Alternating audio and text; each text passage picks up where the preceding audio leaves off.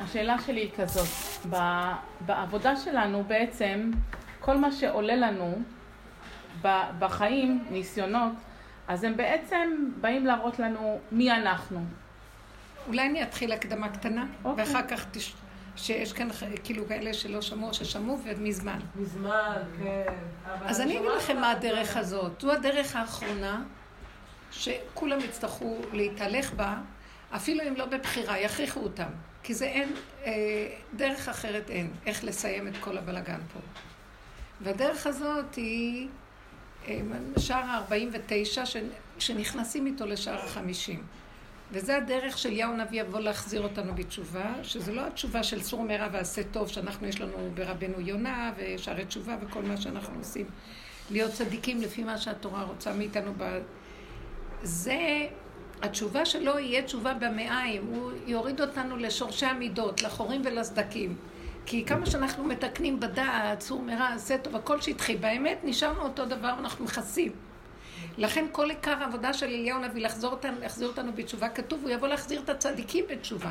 כך כתוב, יחזיר צדיקיה בתיובתא. זאת אומרת, אלה שהם צדיקים בדעת, לפי ההלכה והכל, אבל הם לא רואים שבתוכם יש את השורש פורה ראש ולענה, בוא נגיד ים של תיבת פנדורה, נחשים והקרבים. הבור כן בו מים, נחשים והקרבים. אולי יש בו מים, אבל מתחת יש נחשים והקרבים. וזה השעה של תשובה אמיתית מוחצת, שהיא בעצם, בלי שאנחנו ניגע באחורים והסדקים האלה, תבוא גאולה שיהיה בחרונה וחלילה. כמו המבול, כמו כל דבר שאם האדם לא דן את עצמו, דנים אותו מלמעלה. אז הוא צריך לדין את עצמו עכשיו בחורים ובסדקים, כמו פסח לפני שמוציאים את החמץ לגמרי. אז עכשיו הדרך שלנו אומרת ככה, איך עושים את זה? אז הכללים היסודיים של הדרך זה ככה, מאחר וזו המטרה שלי, לעשות תשובה עד הסוף, לשוב להשם, לא לשוב מהרע לטוב, של עץ הדעת טוב ועץ הדעת רע, כאשר כולו בעצם השם אמר לנו לא לאכול, אני לא מרשה להפריע לי, זה מפריע לי. לא, זה ריכוז מאוד עמוק יש פה, כי זה דרך אחרת שהשכל שלו שונה, סליחה. אני מתכוונת לומר, זה לא סור מרע עשה טוב, כי בעץ הדעת גם התורה נשבתה בזה. התורה שלנו, תורת אמת, שבויה, אחרי מעשה העגל, היא נשבתה בתוך הכן והלא של עץ הדעת, טמא טהור, מותר, אסור. אנחנו באים למקום לסיים את המהלך הזה, כי זה לא נגמר. יום אחד זה טמא, יום אחד טהור. את גומרת את זה, עוד פעם תופלת את זה, עוד פעם את זה, אין לזה סוף כל שנה. 3,500 שנה יום כיפורים. נגמר, אין לי כוח כבר לעמוד בזה. המהלך הזה הוא התבוננות פנימית עמוקה, איך לצאת מהסבך של היער של עץ הדעת, לגזע, לשורשים שזה עץ החיים. שהזוהר הקדוש אומר שהשורש, שהענפים של עץ הדעת בעצם זה אותו עץ, רק זה בשורשים. עכשיו השורשים זה צמצום אחר צמצום אחורה, זה לשוב אחורה לשורשים. אליהו הנביא למד אותנו איך. אז הכלל הנקוד בידינו, שזה העיקרון של כל הדרך הזאת, שהעולם הם רק סיבות ומקל ומראה להראות לנו את עצמנו. כי אתה שב אליך, אתה שב לתוך עצמך. אתה לא שב. מתוך עצמך אתה חייב לראות את כל המהלך של איך שאתה נראה, כדי לעזוב את הטוב הדמיוני שאתה נמצא בו, כי כולו עץ הדעת, ולהגיע לאמת הפשוטה. האמת הפשוטה, שאתה אפר ואל אפר תשוב, ואין לך מציאות. מה אתה מרים את האף, מה אתה מתגאה, ומה אתה חושב את עצמך למשהו. זה תודעה של דמיון, של ישות, וירטואלי, מה שאנחנו אומרים היום בעולם והמקום הזה, זאת העבודה. אז עכשיו אתה מסתכל כל הזמן על עצמך ורואה, השני הרגיז אותך, זה לא צודק. אתה לא מחפש את הצדק. ואתה עונה לו, אתה לא צודק, אתה יודע, ואתה מתחיל לטהר את השם שלך, או לסדר את המעמד שלך, ואת התדמית החיובית שמתבלבלת לך על ידי הביקורת שלו. ואז אתה מסתכל ואומר, רגע, אני מחפש את הצדק? לא, אני מחפש אמת. מה האמת? בתוך כל זה, תראה איך אתה נראה, אתה סוער, אתה כאוב, אתה משתגע. אם אתה סוער וכאוב, אז זה האגו. ההתרגשות הזאת שלך, סימן שיש לך, זה נגיעה בדבר. מה אכפת לך להגיד, רגע, הוא נתן עליי ביקורת כזאת, תסתכל ותגיד, מה שהוא אומר יכול להיות מאוד, מאוד נכון. אני לא אוהב שאומרים עליי כזה דבר, אבל אומר לי, טיפשה. לא יכול להיות שאני טיפשה? יכול להיות, יש רגע שבן אדם טיפש. למעשה, אם נוריד את כל הדמיונות שיש לנו על עצמנו, אנחנו טיפשים וטופשים. איך בכלל הלכנו לעשות כזה דבר? השם אומר לנו, אל תאכלו מעץ הדעת. ועשינו, האדם הראשון זה אנחנו. אז זה טיפשות גדולה. אם אומר לך ההוראה הכי טובה שבעולם, מה, מישהו טיפש הולך לעשות דבר הפוך? אם כן, באיזשהו מקום אני מתחילה להבין, אני לא עונה לו בחזרה, אני אומרת, תעזבי אותו. בטח שהוא לא צודק, הצורה שהוא אומר, סתם, גם לא יש בעיות. זה הכל סתם, לא קשור אליי. אבל מה איתי? אדם מתחיל להתכווץ לעצמו ורצות לחפש את היסודות של עצמו ולהשתגע לנקודה של עצמו, כי רק משם יש לו ישועה. להכיר את האמת ולהודות בה, כמו עבודת יום הכיפורים. עבודת יום הכיפורים אנחנו עוזבים את כולם. כל אחד ליד השני מתוודה ואף אחד לא אומר מה אתה אומר על עצמך ומה אני עם עצמי והוא עם עצמו וכל אחד עם עצמו, וזה המהלך האחרון לפני הפורים שזה הגאולה. אז אנחנו צריכים להיכנס למהלך הזה. אז היא שואלת עכשיו, אז מה העיקרון הוא כזה? שתשתמשו בכל מה שקורה לכם מסביבכם, לא להיות צודקת, כי יש המון כאבים מהרצון להיות צודק. יש המון כאבים מהדמיונות שלך על עצמך, איך את נראית, לא נראית, למה לא הולך לך, כן הלך לך. אני לא מחפש שילך לי, אני לא מחפש איך להיראות, אני לא מחפש בדרך הזאת, אני מחפש להודות באמת. מה האמת? שאני תקוע. שאני תקוע, כי רק התקועים שצועקים את האמת שלהם, השם ישמע אותם. קרוב השם לכל קוריו, לכל אשר קור באמת. עכשיו, לא שאני צריכה ללכת לפרסם את הלכלוך שלי בחוץ, אבל זה משהו אחר. אני לא צריכה להראות את זה החוץ. תשמעו, אתם רואים, אני נראית בפנים ג'יפה שאין לכם מושג. וגם זה כבר מתתי לזה, והסכמתי וקיבלתי והכל, ואני רק צוחקת פורים. פורים, אני אסתר פורים. אמרנו, תבואו למקום הזה, זה שם נמצאת הגאולה. הגאולה הכי גדולה של הבן אדם שלא אכפת לו מה יגידו עליו. כי הוא מת ממה שיגידו, אכפת לו מה יגידו עליו. אין חירות יותר מזה, שהוא לא באכפתיות הכפייתית הזאת, מה יגידו עליי, איך אני נראה ביניהם, אבל הוא אמר לי ככה, מה כך מגיע לי? איך אני, ביני לבין השם, הוא יודע את המעמד שלי, הוא יודע מי אני, הוא יודע, הכל ביני לבינו, אין לי בכלל חשבון עם העולם. אם נגיע לנקודה הזאת, בנות, זה איפה שאני הולכת לכיוון הזה, כי אני ראיתי, אין בעולם הזה כלום. אני לאחרונה עומדת בנקודה שבשיעורים המתקדמים אני אומרת להם, בורא עולם, תעצור את הגלגל, אני בכדור אחר, אני רוצה רק לאכול לישון ושיהיה לי מתוק וטעים ונעים, לקרוא משהו שליתן, משהו שהכי קטן מפריע לי, אני אומרת לו, לא, לא, לא, לא, אני לא נכנסת בנחשים והקרבים, לא מסוגלת שיהיה לי צער רגע אחד, לא מוכנה צער, לא מוכנה, ואת מלך יושבת בהפריון איתך. לא מוכנה, העולם הזה דפוק, מטומטם, טיפש, שקרן. מה שאת לא עושה לא הולך כלום. והכל כאילו. אני לא מוכנה לראות יותר עולם. אני רואה עולם, אני רואה מה זה עושה לי, אני חוזרת אליו עם הנקודה שלי, ואני מדברת, אני מבקשת רחמים על מה שאני רואה. סליחה, מסכנים הבני אדם, זה כואב לו, זה יש לו ככה, זה ככה. אז אני לא שאני לא מעורבת בעולם. אני בעולם, אבל אני לא שייכת לו רגשית, ומעורבת עם דעות והרגשות וכל זה. שם נכנס השם ומרחם, את הופכת להיות צינור ודרכך באות ישועות לעולם. כל אחד, ועמך כולם צדיקים. עכשיו זו עבודה של העם, להיות צינור, כדי שיהיה גילוי מלכות השם, כדי שהוא יביא ישועה לעולם. אף אחד לא יכול לעשות יותר ישועות, גם צדיקים כבר לא עושים ישועות.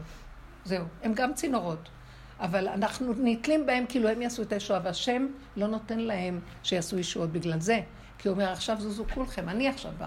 כשאני מתגלה, אף אחד לא יעמוד לידי ויגידו משהו. מי יצדק לפניו? כל חי לא יעמוד לפניו. אבל כולן, מאז שנכנסו לדרך, כבשו אותנו, פרקו לנו את הצורה, צמצמו לנו את הזה, והראו לנו שנפסיק להרים אף וראש. למה? כי עכשיו אנחנו מול השם ולא מול אף אחד, אז מול השם לא מרים עם אף. את לא כבר מול אף אחד, יעליב אותך זה, מה אכפת לך? אנשים ישתגעו עליכם, יאהבו אתכם, בגלל שאנחנו מפסיקים לריב עם העולם. אין לזה סוף, המריבה הזאת לא נגמרת. עכשיו תשאלי את השאלה שלך. אז כשיש ניסיון, זה מראה לנו עד כמה אנחנו נגועים בדבר, עד כמה הדבר קשור אלינו. הניסיון הוא ניסיון. הניסיון, אני אגיד לכם מה זה הניסיון. מה זה המילה ניסיון? שני מהלכים סותרים שאת לא יודעת להכריע ביניהם. זה נקרא ניסיון. עכשיו, מה תעשי? בדרך הטבע את ננסה להתגבר, להצטדק, לחלץ מהמצער, למצוא פתרון. בדרך הטבע גם יש אפשרות אחרת, לברוח פנימה ולהיעלם מהעולם. מה שנקרא לברוח מהחיים. עכשיו אני קראתי בפרשה הזאת ואנחנו בפרשה, כל פעם את מוציאה נקודה מהדרך שנמצאת בפרשה. אברהם אבינו יושב כחום היום בפתח האוהל. רש"י כותב, שהשם בא לבקר אותו, כואב, 3 ימים למילה, יושב וכואב. אבל אני שמתי לב לנקודה, הוא יושב בפתח האוהל. הוא לא רץ לעולם, הוא גם לא נכנס בתוך האוהל. הוא יושב על הגדר. רבותיי, זה המקום האמיתי שלנו, כי אנחנו בעולם כל הזמן. או הולכים, תלוי באופי של האדם. אם הוא מוחצן כזה, הוא הולך לפתור פער, הוא הולך להשיג, להילחם, הרדוף, השיג, החלק שלה, תמנה אפשר. או אם הוא מופנם כזה, הוא מבועל מכל דבר, נכנס פנימה, סוגר, נכנס מתחת לאדמה, וכל כולו חורש רשע. כועס על זה, מתנקם בזה, מחשבות זדוניות, הכל, אבל הוא תקוע, הוא לא יודע, פחד לדבר. אז זה נבלה וזה טרפה. אברהם אבינו יושב בפתח האוהל כחום היום. למה? אני שאלתי את השאלה, מאיפה רש"י יודע שהשם בא לבקר אותו? מאיפה רש"י לוקח שהשם בא לבקר אותו? יושב פתח האוהל כחום היום. ורש"י אומר, השם בא לבקר אותו. ואז ברור, כי אם הוא לא הולך בדרך עץ הדעת טוב הרע, הסקאלה הזאת שיום אחד רגע, יום אחד אסל באסל, נחום תקום, והוא נמאס לו. אז הוא יושב באמצע ואומר, אני לא רץ לעולם, כי אני אחטוף ליק. אני גם לא אברח מהעולם, כי זה בריחה. בריחה זה גם כן לא דרך. תמיד זה יחזור אליך. מה שאתה בורח ממנו, רודף אחריך. אתה יושב על הגדר, זה חידוש בדרך. ושם אתה אומר לו, אני כאוב. אין לי כוח לעולם הזה, אין לי כוח להתמודד עם כלום. אם אתה לא בא עכשיו ומגלה את עצמך עליי, תיקח מני את הכאב. אני לא בן אדם שיכול לשבת ולהיות סובל. אני צריך לשרת את העולם, לעשות דברים. האופי של אברהם אבינו, אהבה, נתינה. מה אתה מושיב אותי ככה, תקוע? לא יכול, לא יכול. אני צריך לפעול, לעשות את זה. אני כאוב, אתה מפסיד אותי בעולמך. אני צינור שלך. בא הקדוש ברוך הוא לבקר אותו, לקח מנו את הכאב. באו שלושה ערבים, רץ אליהם, משרת אותם, רץ לגדיר, רץ לזה. המקום הזה שאנחנו יושבים באמצע ולא זזים מטעם האני, האגו העצמי שמבועל ורץ מחפש. אני רואה את עצמי עכשיו, מה אני רואה? השם שלח לי ניסיון. אני עומדת על הגדר. אוי לי מיצרי ואוי לי מיוצרי. יצרי אומר לי, כנסי החוצה. יוצרי אומר לי, יוצרי הדמיוני, תצאי, תעשי, תפעלי. לא זזה, אין לי כוח, כי אני יודעת, אני אצא החוצה, אני אחטוף ליקים, אני ירגו אותי. אני אכנס לתוך הבית ואתחפר, גם זה לא, זה חולי, זה חולי של בריחה, יש כזה, המופנמים נכנסים וחורשים דמיונות וחרדות ופחדים ומה לא, זה גם, זה בריחה, זה נבלה, זה טרפה. אני עומד על הגדר ואני עיניי אליו נשואות, עינינו לקה ולקה עינינו, אין לי לאן ללכת. ואני אומר לו, ריבונו של עולם, אני לא מכיר אף אחד בעולם, רק אותך. אם אתה לא, אתה מפסיד אותי, אני אומרת, אתה מפסיד אותי, אני אמות. אתה מפסיד, אין לך כמוני בעולם, אין. אחת שמתה, הבינה שלצאת החוצה לכל העולם. מה זה לצאת החוצה? כל יום בא ניסיון, כל רגע בא ניסיון אחר. לאחרונה, הסקאלה משתגעת, וכל רגע בא משהו. אז את רואה את השיגעון יותר במוחש. זאת אומרת, לא יכול להיות, רק הרגע זה נראה לי 100% שזה הדרך, איך פתאום עכשיו בא החוצה, מה עשית? משהו כאן מראה לי שלא בסדר, בשעה הזאת לא עושים, בשבע אל תעשה עדיף. במקום הזה אני משתמשת, הניסיון הוא סיבה להתעקש אליו, תמשכו לו את הזקן, רבו שריה אומר, ואני לא השארתי שם שערה, זהו, משכתי, נגמר לו הזקן. ואני רואה זהו. אם אתה, עכשיו מה, איך אני יודעת שהשם מתגלה? נעלמת לי המצוקה, לא פתרתי פתרונות, לא ברחתי לשום מקום, נעלמת לי המצוקה, זה דמיון, הניסיונות, זה לא בשביל לפתור אותם, עצת אותם אומר, תפתרי, תזיגי, כמה רצתי, כמה פתרתי, עוד פעם בעיות, תסתכלו את כל העולם, מלא שיטות, מלא עניינים, מלא זה, אף פעם זה לא נגמר. אז חדשות לבקרים עוד שיטה באה, וחדשות לבקרים עוד איזה אחד נולד לי. וכולם בעץ הדעת תופסים רעיון של אמת, כי יש עכשיו האמת מתפשטת, כי יש כלים לרדת אליה, אנשים שעובדים, אבל אלה שבעץ הדעת חוטפים רעיונות ועושים איזה כל מיני אידיאולוגיות ושיטות, ומתרחבים ותארים אקדמיים, תעזבו, הכל גנבת דעת לא נורמלית. להיכנס לאמצע ולהגיד לא. לך לך מארצך, אומר לו השם. אומר לו, אבל אני עשיתי נפש בחרן, איך אני אעזוב אותם? השקעתי בהם תמיד שלי, אנשים חוזרים בתשובה, איך אני אעזוב? לך לך מהם, אותך אני מחפש. אדם אחד, יחיד, שהוא באמת, שהוא נכנס בעומק, עבר עליו כל הגלים, כל גליך ומשבריך עליו, עד שאני מגיעה למקום. אני לא, הגלים האלה והמשברים האלה, אין מציאות שאני אפתור אותם ואסדר אותם. אתה לא מעוניין שאני אסדר אותם, אתה מעוניין שאני יודע שאני לא יכול, ואם אני לא יכול, אני בא אליך, לא יכול להיות פה. זה משוגע, אז פתאום אני חוזר לשורש, השם אמר, לא לאכול מעץ הדעת. הנה, אתה רואה, אכלת, למה? בעץ החיים הכל מגיע עד אליך בכבוד, אתה עושה פעולה, הדלתות נפתחות, אין מעקשים, אין כאבים, אין צער, אין ניסיונות. גם הניסיון הוא רק לרגע. עכשיו, תחזרי אחורה, על הגדר הניסיון הוא רק לרגע. אם תצאי מהגדר לאיזה כיוון, או שתלכי אליו ותגידי לו, אתה חייב להתגלות עליי. אתה חייב, אין לך ברירה. אני לא ברחתי לאף מקום. תראו, לשבת על הגדר זה לא קל, כי יש לנו יצרים שרוצים לצאת. והמכות והניסיונות שבאים עלינו זה כדי להמיט את אותם כוחות, שכל הזמן רוצים... זה שקר, הכוחות האלה, בסוף הזקנים מותשים, מסתכלים אחורה, מה עמלתי? למי אני משאיר את כל מה שעמלתי? ומי בכלל? של מה היה כל הסיפור הזה? אולי נקודה אחת, שתיים, על זה אומרים, רק תחטוף תורה ומצוות. גם התורה והמצוות הלכו לאיבוד, דרך אגב, מה אתם לא רואים? גם החגים שהשם נתן זה קומץ.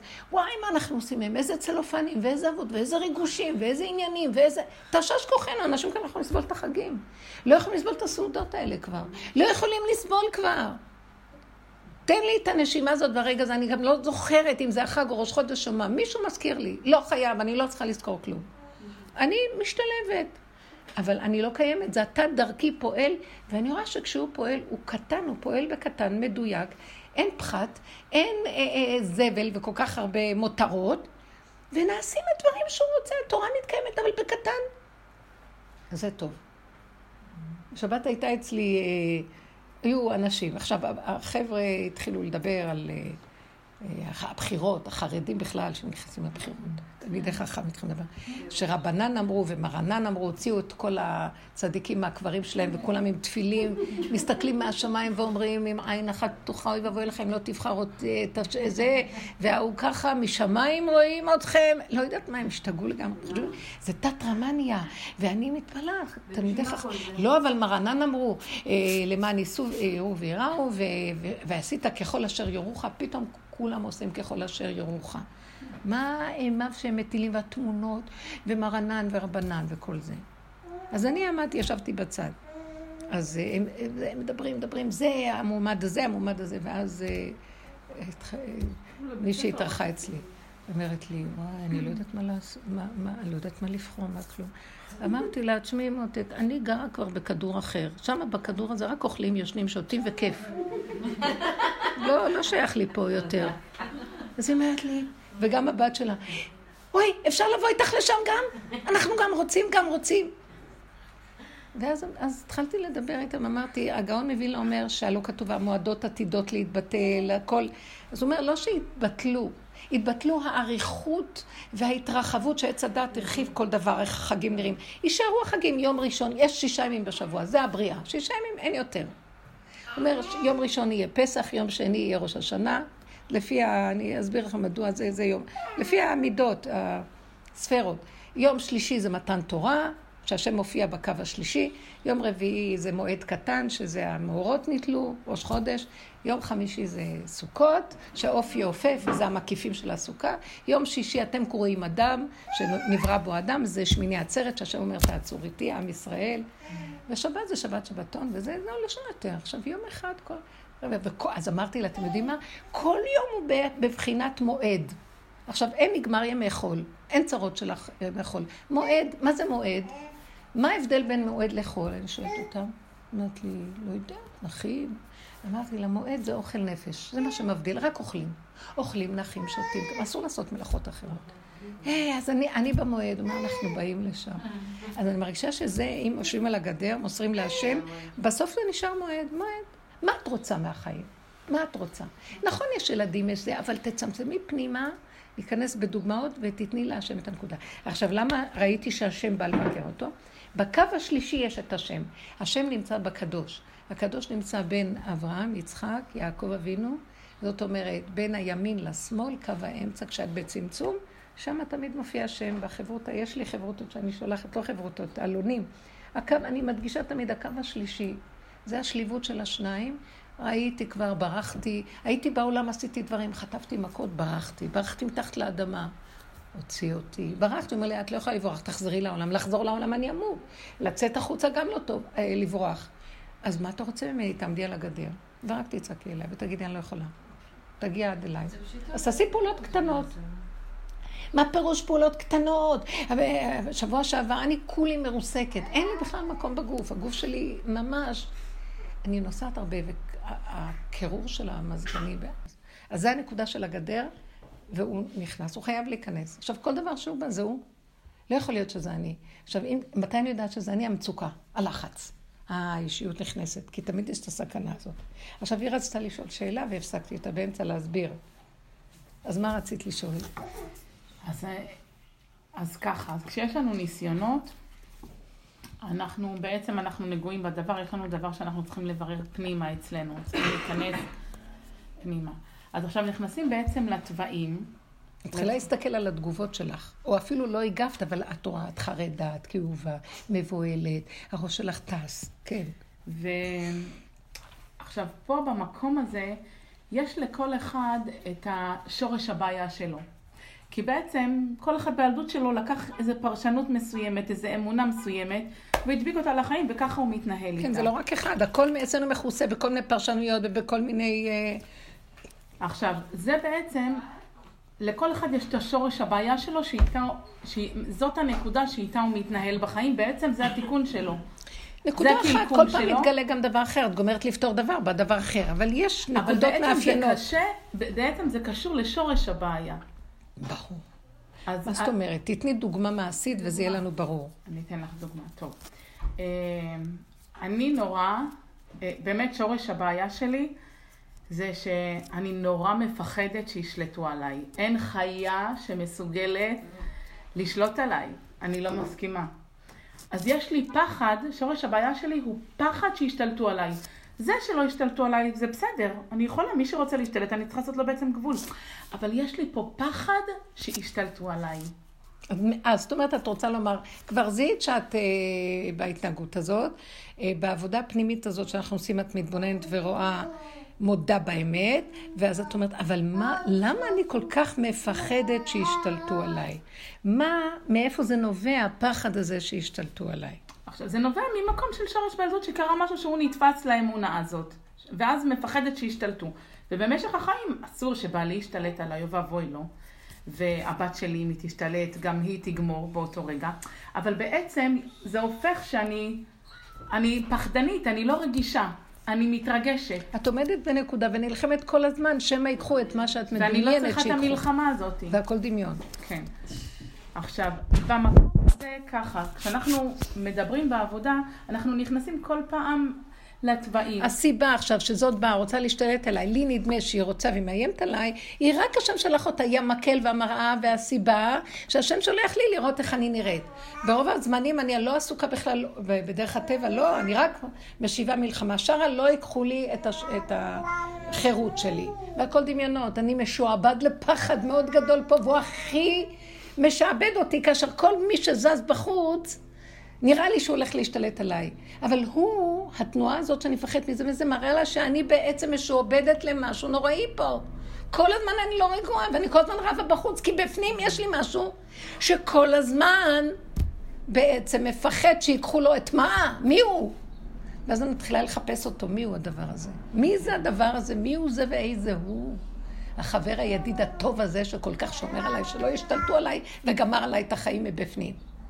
הוא זה שעושה לי את כל הצרות, כי כל רגע אני רואה שאין לי חיים, כי אני מאוימת, אני מאוימת. שיקחו לי את מה? וזה הדמיון שרוב מהאדם חיים בו דרך אגב. מאחורי כל תנועה שקיימת של טבע, הפחד מסתתר. הפחד שווה את כל... הוא שורש משני של כל המידות. הוא השורש העיקרי של כל המידות. המידות הן המשני לו. כי אני אגיד לכם ממה זה נובע, ביסוד האמיתי, אני קצת אוהבת להתרחב להסביר, שהקדוש ברוך הוא והאדם, הכל היה דבר אחד לפני שהשם ברא עולם, אפילו עולמות, לא רק בריאת בראשית, כל עלה ברצונו לברוא עולם. לפני שעלה, זה רק עלה לו במחשבה, כל העולם היה בתוכו, נכון? איך הוא התחיל לברוא עולם? מתוכו הוא היה כולו מקשה אחת. פתאום הוא רוצה לעשות משהו חוצי לו. שידעו מי הוא, ושהוא ידע את עצמו כאילו. אי אפשר להסביר את זה במוח, אבל ככה בסברה הכי פשוטה של השכל. שהטבע, שהקדוש ברוך הוא ברא את העולמות והתפזר ממנו. הרגע הזה שהבריאה התחילה להתנתק ממנו, עלה במחשבה לברוא זה. אותו נברא שיצא, התנתק כמו תינוק מבטן האמת מפחד, איך הוא יכול לצאת מהמרכז שלו? יש חרדה תמידית בכל אדם. כי הבורא עולם הוא הציר של כולנו, והיציאה ממנו זה... אז אנחנו תולה ארץ על בלימה, כל הזמן. וכל השאיפה של הבני אדם לחזור לשורש. כולם תמיד רוצים לחזור לשורש. אין לנו מנוחה. עכשיו, בדבר הזה התלבש. עכשיו, ברגע שיש לי את היסוד של הפחד, שמה אני אתנתק מיסוד האמת שלי, שם יושב שטן, מאכילת עץ הדת התיישב שם, ואז הוא אומר, תפחדו. הוא מספר לי סיפורים, הוא ישתלט עליך, זה ייקח לך, הגנב יגנוב אותך, קחו לך מס הכנסה, זה, ומתחיל להתפזר. עכשיו היא אומרת, אני עובדת, אני רואה שיש לי פחד תמידי כל הזמן, ואז אני אומרת, למה את כל כך מפחד? פחד שבת שתשאלת, הבעל יגיד לי, זה הוא יהרוג אותי, זה יבוא ויקח לי, זה. ואז אני כל הזמן התגוננת, ואני לא אתן לאף אחד לגנוב אותי, כאשר בפנים יש גנב אחד גדול שכל הזמן גונב אותי, ולא נותן לי רגע מנוחה, כי הוא כל הזמן מעמיד אותי על המשמר במלחמה הנוראית הזאת. עכשיו, עד כה זה בסדר, שאני לפחות אלחם לכיוון המועיל. אני רוצה להילחם לחזור להשם, והוא זה שאומר, תזהרי לא להתבלבל מהעולם, מאחורי הרשע הזה שגנב אותי, ומשעבד אותי, הפרעה הזה, מאחורי זה עומד בורא עולם ששלח אותו. למה? כי בורא עולם אומר, יש עולם, תתרחב לך בטוב, בעולמות, פעם אתה נופל, פעם אתה קם, אבל אתה כל היום רץ בסקאלה הזאת, תפחד לא להתנתק ממני, תעמוד על הגדר, ותפחד שאתה מאבד אותי. הפחד שמה תאבד אותי הוא טוב. הפחד שאתה כל הזמן רב מול האנשים, הוא עוד הפחד של הצער שיש לך מזה שאנשים ישלטו אותך, ואתה מפרש את זה, זה עדיין הפחד של השטן. למה? כי זה הרגשות שלך, זה השערה שלך, וזה מכאיב לך נורא, ומעורר אותך חרדות, וזה פרנויה. אדם מפחד לעשות כלום, כי הוא חושב, זה רודף אחריו, זה אומר לו, זה הולך לעשות לו, זה... ואילו אדם שמפחד מהשם, הוא ממיר את הפחד הזה, הוא מבין שהפחד הזה, רבו שריה אומר, כל תנועה שיוצאת לכם במידות הרעות או במידות, מאחורי השלילה של זה או מאחורי הלא בסדר שזה עומד תמיד הבסדר, תמיד השם שמה. כי הוא שלח את זה, רק אתה שבוי, הוא רוצה לשבות אותך ולעשות את עצמו המלך וייתם כאלוקים, זו התפיסה של עץ הדת, כאילו הוא מתחרה בבורא. כאשר באמת הבורא אומר, גנב, אתה גונב לי את המלכות, אבל אני רוצה שהאדם יבחר לדעת שאתה גנב ויחזור אליי, נתן לאדם את הבחירה הזאת. אדם בחירי, ברגע שהוא עושה ככה, אז הוא נהיה, הוא חוזר אליי, ואז אני והוא זה דבר אחד. זה כל המשחק פה. אז הבן אדם צריך קודם כל לראות שמשהו, קודם כל שולט פה, יש חרדה שהיא לא עוזבת אותי. אז אני רוצה עכשיו להיפטר מהחרדה הזאת, מותק, לא תיפטרי מהחרדה. אני כבר אומרת לכם, כל יצור נברא, יש בו פחד תמידי קבוע, שאי אפשר להיפטר ממנו, אבל אפשר לעשות דבר אחר. להמיר את הפחד מהדמויות והאנשים, וזה אחד ועוד אחד שווה זה, והחשבונאות, להמיר אותו באבא.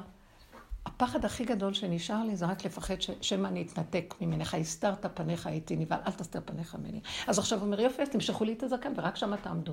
זה הציור שציירתי לכם קודם, אתה עומד על הגדר, אברהם אבינו יושב כאן, כחום היום, כואב לו, הוא על פתח האוהל, הוא לא ברח פנימה מתחת לאדמה מהעולם ולא יכול לסבול, ומלא חרדות בפנים, והוא לא יוצא החוצה לכבוש ולהילחם עם אותו אחד, כי מי ילחם ממנו? תלחם בדבר זה, תרוג 2, יבואו 100.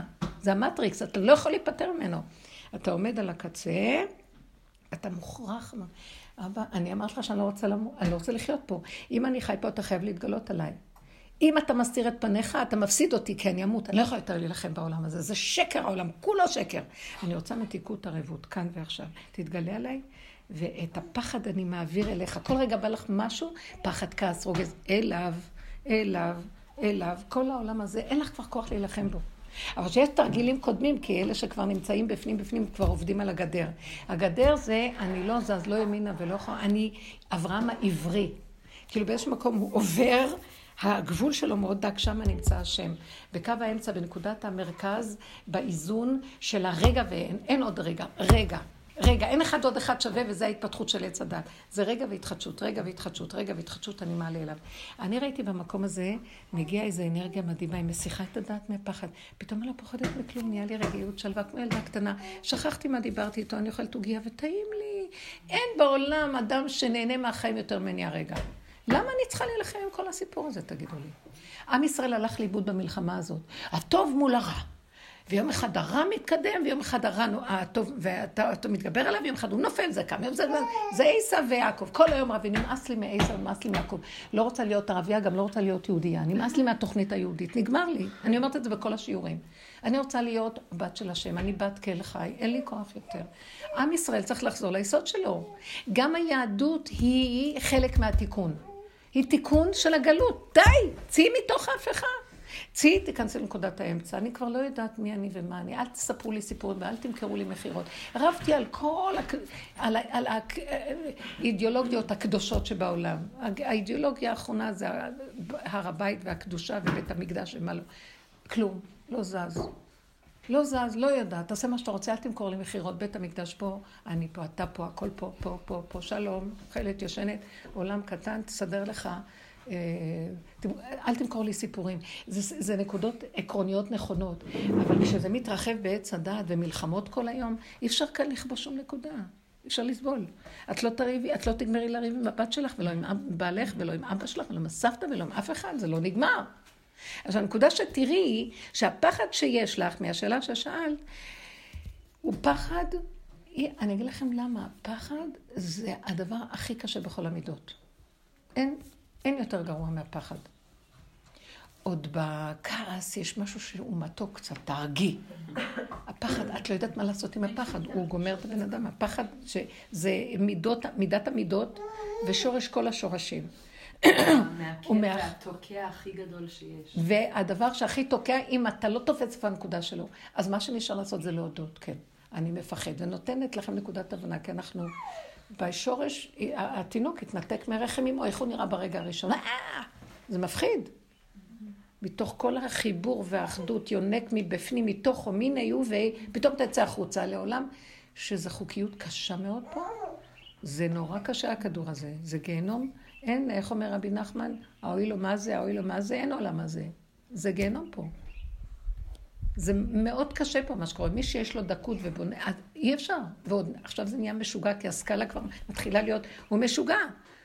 רגע חוד, עוד פעם לא היו מבינים כל כך שהוא משוגע, גם הרוב הבני האדם עוד לא מבינים, אבל אלה שרואים, ההבדל ביניהם זה שמוכנים להודות שכאן הכל שיגעון, וגם הם יהיו בתוך זה אם הם לא ייזהרו, ואלה אומרים, לא, מה, אתה משוגע, זה משוגע, הם לא מודים שהנקודה שלהם מסוכנת. וזו סכנה מאוד גדולה, לכן כל עבודה התכווצות ולמסור.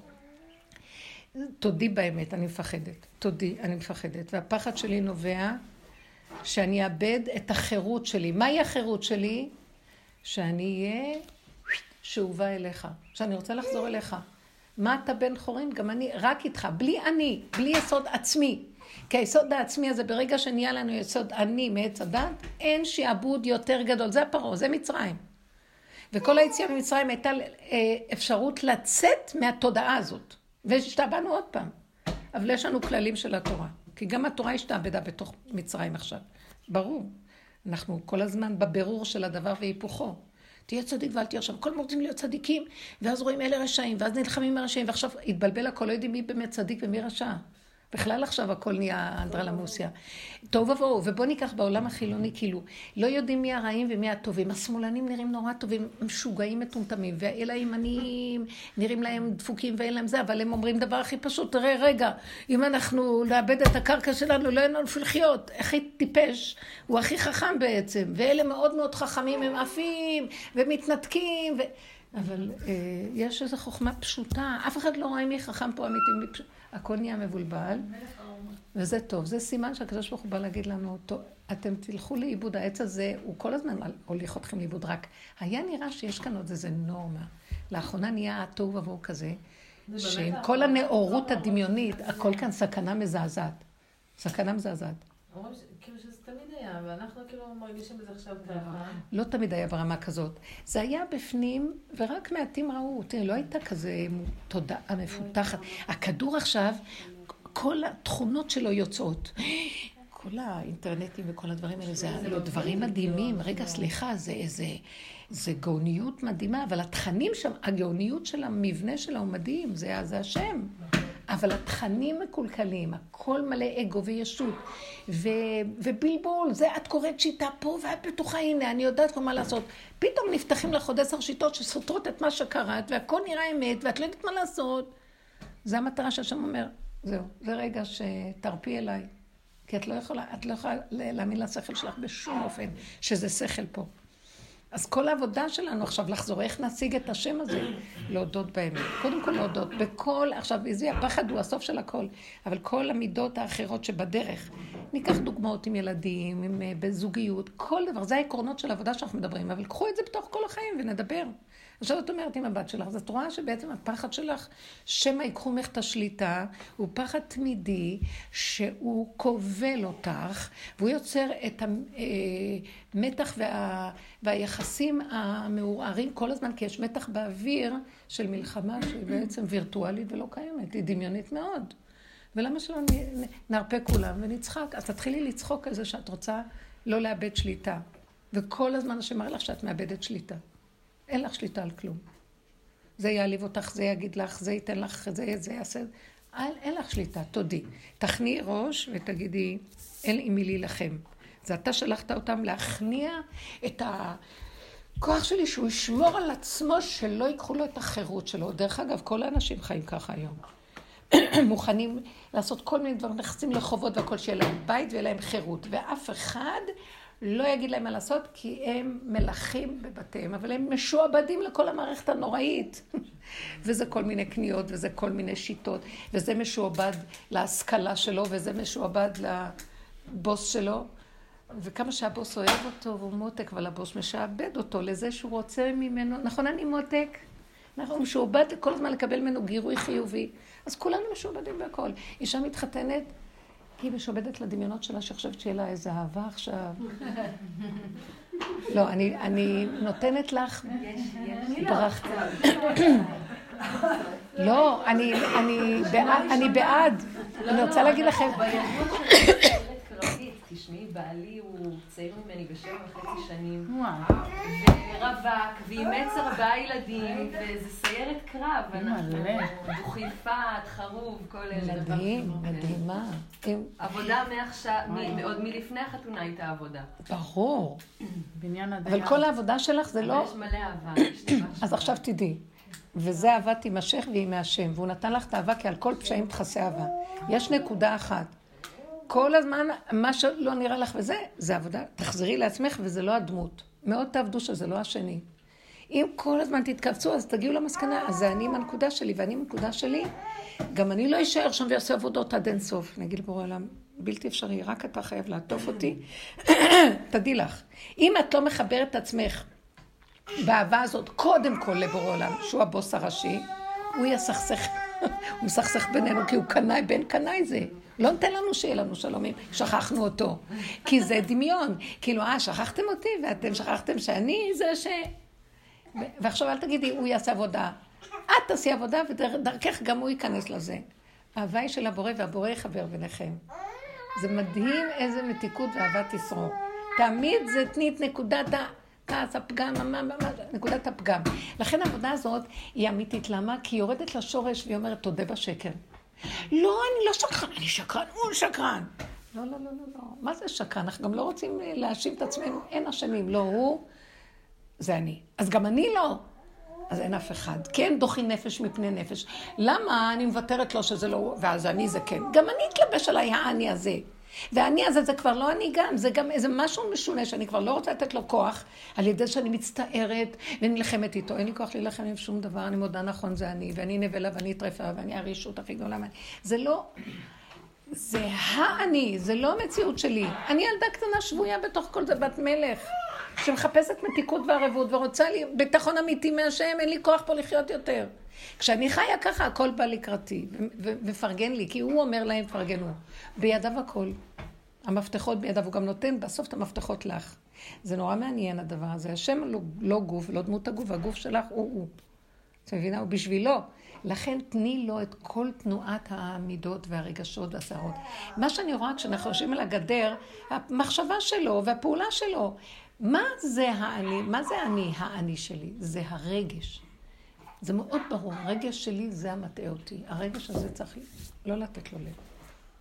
מה שאת אומרת, אני מראה לכוח. הילדה מראה שאת הכוח שלך נהיית עוד יותר מתנגדת ומרדנית לכוח הזה. כי הוא לא מופנה לנתיב הנכון, מופנה אליה. וזה ככה אנחנו עובדים פה, כולנו. אני יודעת עכשיו בבהירות הברורה שאני השורש של כל הבעיות שלי, ואני הסכנה של כל הסכנות, ואני צריכה להיעלם מהעולם. זאת אומרת, אבל אני פה. אני צריכה להיעלם שהמוח שלי לא יעמוד ככה ברטה שלי. זה נקרא העלמה. תפסתי את שורש העולם, להעלים אותו מעצמי לעצמי. לא רוצה, הוא אמר כך, הוא עשה כך, אז אני מתחילה לחרדה. לא רוצה. אם אני יכולה למצוא איזה פרייר שיטפל בדברים, שיטפל בדברים שלי. אני יכולה להגיד מילה וללכת, אני צועקת עליו, תן לי רגיעות, לא רוצה, לא מוכנה לוותר. אני אומרת לו, אני לא יכולה יותר לסבול. אז הכסף, התפסידי. אז אני אומרת לך, הכסף הזה גמר על החיים של הבני אדם. הוא דמיון אחד גדול. אנחנו מאבדים את כל החיים באדמה. איזה כסף יש בו? מה? אף פעם אין לך כלום במוחש. מה שבא הולך, זז. כל היום זזים. מה יש לך מהחיים האלה פה? אני רוצה חיים טובים, רבי נחמן, עם הסיפורים היפים שלו. חיים טובים, הם מתווכחים למי יש חיים יותר טובים. זה שאכל מהזבל אמר, לי יש חיים יותר טובים. אני אוכל שם, ארוחה צהריים, כל יום לא עובד קשה והכל. לי יש חיים יותר טובים. יש משהו כל כך פשוט ויפה, עזב את העולם, אין כוח כבר לעולם. השיגעון פה הוא לא נורמלי, וזה הגלות. עד שלא נכיר את זה ונרצה לצאת ונתחנן אליו, לא רוצה יותר. אני לא רוצה. אני מוכנה להיות פה, יש לי תנאים. סליחה, יש לך בחירה ויש לך אור פנימי שזה השם יתברך בכבודו בעצמה, שכינה בתוכך. סליחה, השכינה צריכים להקים אותה שיהיה לה תנאים. אני לא עובדת ככה, יש תנאים לעבודה. אני רוצה שלי, לא אכפת לי, תעשה איתי מה שאתה רוצה, ידיים ורגליים. אין צער, לא מוכנה לסבול טיפה צער, והרגש מביא את כל הצער. לא תוצאה. חיים טובים. עכשיו תשאלי אותי. לא, אז עכשיו מה השאלה? לא, זה כן, כאילו בעצם כן ענית לי אותה. כן, בסוף את צריכה להתמקד שהפחד שלך מכולם, זה כי את לא קשורה להשם, את לא משתמשת בפחד נכון. רבותיי, כולנו מפחדים. אין מה לעשות. אז עכשיו, תעבירי את הפחד אליו, מפחדת להתנתק ממך. רבו שהיה אומר, זה הפחד היחידי שאדם צריך להיות לו. הסתר את הפניך, הייתי נבהל. דוד המלך אומר לנו פשוט, אל תסתר פניך ממני. בבקשה. אני ילד קטן שלך לא יכול. ומה? הוא גיבור חי לרג במכת חרב 800 איש. בסוף הוא כמו ילד קטן מפחד שהשם יעזוב אותו. כי הוא ראה שהמחשבות מבעטות אותו, והאנשים שונאים אותו, ובלגן מבחוץ, והכל מתנגד לו, ומה שהוא לא עושה, אלה חושבים ככה עליו, וזה חושב. אפשר למות מכזה משוב קשה של עולם. אז הוא אומר, אין עולם, יש רק אתה, ורק איתך אני יכול לשבת ככה. הוא יוצא החוצה, פתאום אנשים אוהבים אותו. השם אמר להם, תאהבו אותו. אני לא אלחם בעולם הזה. אנחנו לא נשנה אותו. על ידי העבודה שלו. איך? הדור הזה, את מגדלת ילדים וזה, ואז הם פתאום סוטים לך קצת מהדרך, את ניבלת, זה מפחיד, כאילו את מולבשת עליהם, כאילו כמו, הם לא ילכו בדרך שאני... תעמדי ותדברי עם השם. תכננתי עליהם, לא תכננתי, עשיתי עבודות, אז תסתכלי על עצמך ותראי, אני מבוהלת, למה? כמה השקעתי, בהתחלה את מבוהלת שהם ילכו לך, כי את עושה על מנת לקבל פרס, למה? את עושה על מנת שהם יהיו תלמידי חכמים, טוב, מה אני אעשה? זה התוכנית שלך. תקשיבו, אני אמרתי לו, תפסיק, זה לא בורא עולם. זה מישהו נכנס בתוכנה ושיאבד אותי עם הרעיון הנכון. הרעיון הנכון שכולנו נהיה, ועמך כולם צדיקים, לעולם ירשו ארץ, ואתם תהיו ממלכת כהנים וגוי קדוש. עכשיו, אני עושה הכל, אבל אני עושה. ואז אם את עושה, אז את גם חרדה שמה שאת... כי את יודעת שיש תמיד פה דבר והיפוכה. אז זה מלחמה מזעזעת תמידית. מתחיל להיות הניסיונות באים אלך. לא, אז או שאת, יש לך רצון שיהיה צדיק, אז בהתחלה את כועסת עליו, מה, כמה השקעתי בך, כמה עשיתי לך, כמה זה. איזה מלחמת שווא, מוזלזל, אומר, מה כבר עשית בשבילי? ילדים היום חוצפנים, דור חוצפה יסגה, והם צודקים, השם שם להם, יש להם משהו בנשמות שלהם, יש להם נשמות גדולות מאוד. זה נשמות עולם התום יורדות, זה נשמות שהן לא כמו הגלות של סדר, ויש היררכיה, זה אבא, זה אימא, זה לא רואים אף אחד בעיניים. יש להם נקודת אמת פשוטה, זה לא אומר אבל שהם כל כך צדיקים. זה אומר שאל תשקרי לי בעיניים, את לא עושה כלום, זה בורא, קודם כל את עשית הכל בשביל האינטרסים שלך, לא בשבילי. את גידלת, את רצית אותי, בשבילך רצית שאני אבלד בעולם. אני מצידי לא רוצה להיוולד, למה הולדת אותי? עכשיו את גידלת אותי כמצור, גידול בנים, את רצית. אז עשית כך ועשית כך, אני לא רציתי, את הכנסת אותי לתלמוד תורה, אני לא רציתי לתלמוד תורה. אבל זה בורא עולם אמר לנו, נכון שצריך להיות קשור אליו וצריך את התורה, אבל מה שעשו בעולם התורה, השתגעו כבר מהתורה ושקר על שקר על שקר, שכבר את לא רואה איפה יש כאן תורה, יש כאן היררכיות של מנהלים, של אגו, של גדלות, של מעמדות, של... איפה התורה פה בכלל? התורה כל כולו, זה ואהבת לרעך כמוך, זה יסוד אמיתי פשוט של התורה. תורה, כל תורת הדת הזאת של עץ הדת יסודה במידות. אם המידות לא מתקיימות, אין תורה, והם רואים את זה. אז דוח חוצפייס, הם יותר חכמים איתם. אז מלא תפקידנו כבר לשים להם גבול, כי זה כבר לא הדרך שהם שלח אותנו אליהם. לכן אין לכם מה לעבוד על השני ולא על הילד, תעבדו על עצמכם. כל פעם שאת רואה שאת ניבלת, תגידי מה את ניבלת, מה את רוצה שיהיה לה, מה שאת רוצה, אז תגידי לה שם, תראה, אני לא מבינה כאן יותר כלום. בשכל אני יודעת שאני אימא ואני צריכה לגדל אותו לתורה. ואני אוהבת אותך, אני רוצה לגדל אותו לתורה. אז למה אתה עושה לי הפוך? כי את גונבת אותי, כי את חושבת, זה לא באמת בשבילי את רוצה את התורה. בשבילך, ומה יגידו, ואיך ייראה, וכל זה, תתחילו לעבוד ולהכיר את עצמכם. ובסוף תגידו, נכון, אבל זה כמו ילדים קטנים, שאם עושים ככה, מקבלים פרס. אז אני צריכה פרס על העבודה שלי. אז תעזור לי מהילדותיות שיש בתוכי. אני מסורת לך את החיים, שמור על הילד, זה לא חבל לך. לא תפסיד אותו, אז הוא אומר, אני צריך, תבידוי דברים שלך. כמו יום הכיפורים, איך כולנו יוצאים מרות כיפורים, אור של י' ג' מידות הרחמים, מתגלה רחמים בעולם. תגידי את האמת, תגידי לי את האמת. אבל זה קשה, אני לא יכול. לא יכולה. אני כועסת על בעלי, למה לא עושה ככה, אבל בזה שאני כועסת עליו, אני בעצמי בדיוק אותו דבר בצורה אחרת. אותו עיקרון קיים. מה אני באה אליו בביקורת? כי אני בדבר עושה אותו דבר, אולי בצורה שונה, אבל אותו עיקרון קיים. אז אין לי טענה על אף אחד. אז רק תרחם, אתה רצית שיהיו יהודים שילכו אחריך, נכון? אומר, נכון. אבל אני רוצה שילכו כבר בצורה אחרת, לא כמו שכל הדורות הלכו. היהודים יישארו שלי, תקשיבו, דור מצרים, ודור המדבר הוא לא כמו דור ההתנחלות. דור ההתנחלות היה שונה בתפיסה, והיה שונה בהתנהגות. דור המדבר היה דור דעה. דור דעה, כולם מתווכחים, כולם רבים. על כל דבר יש ויכוחים. על כל דבר אידיאולוגיות. על כל דבר מחנה. זה נגד זה, נגד זה, בעלי דעת. דור הכניסה לארץ ישראל, חורשים, זורעים, אוכלים. חיים את הרגע וחיים בגשמיות פשוטה.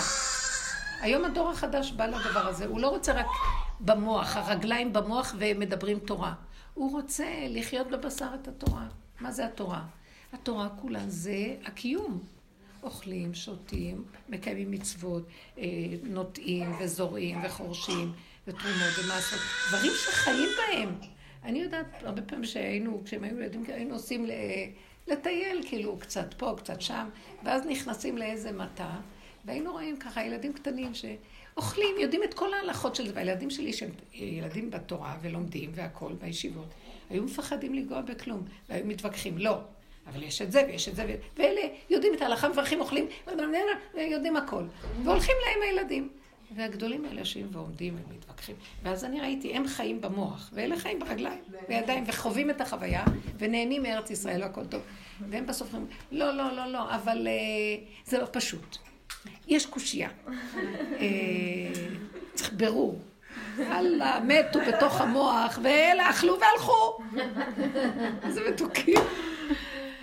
אמרתי, אנחנו בתוך העולם של הדעת והסברות, יש בזה תיקון מאוד גדול להמלק, נכנסים בחורים וסדקים והפלפול כנגד הבלבול. אבל די, עכשיו השם רוצה משהו אחר, נגמר. עכשיו באמת זה דור כניסה להיכנס, להתיישב, לעבוד באמת, איש תחת גפנו ותאנתו. בתוך הקטל של עצמו, ההתנחלות הפנימית היא דבר מאוד מאוד גדול. זה לא כבר בחוץ כל כך כמו שהמקום הפנימי, שאם ניכנס פנימה ונעבוד, נתנחל פנימה עם השם ונודה לו על כל דבר, וכי לאכול מפריה הוא צריך ולסבור בטבע, הוא צריך לברך, הוא צריך את הנקודה הפנימית שארץ ישראל מאפשרת להתחבר להשם ביחידה.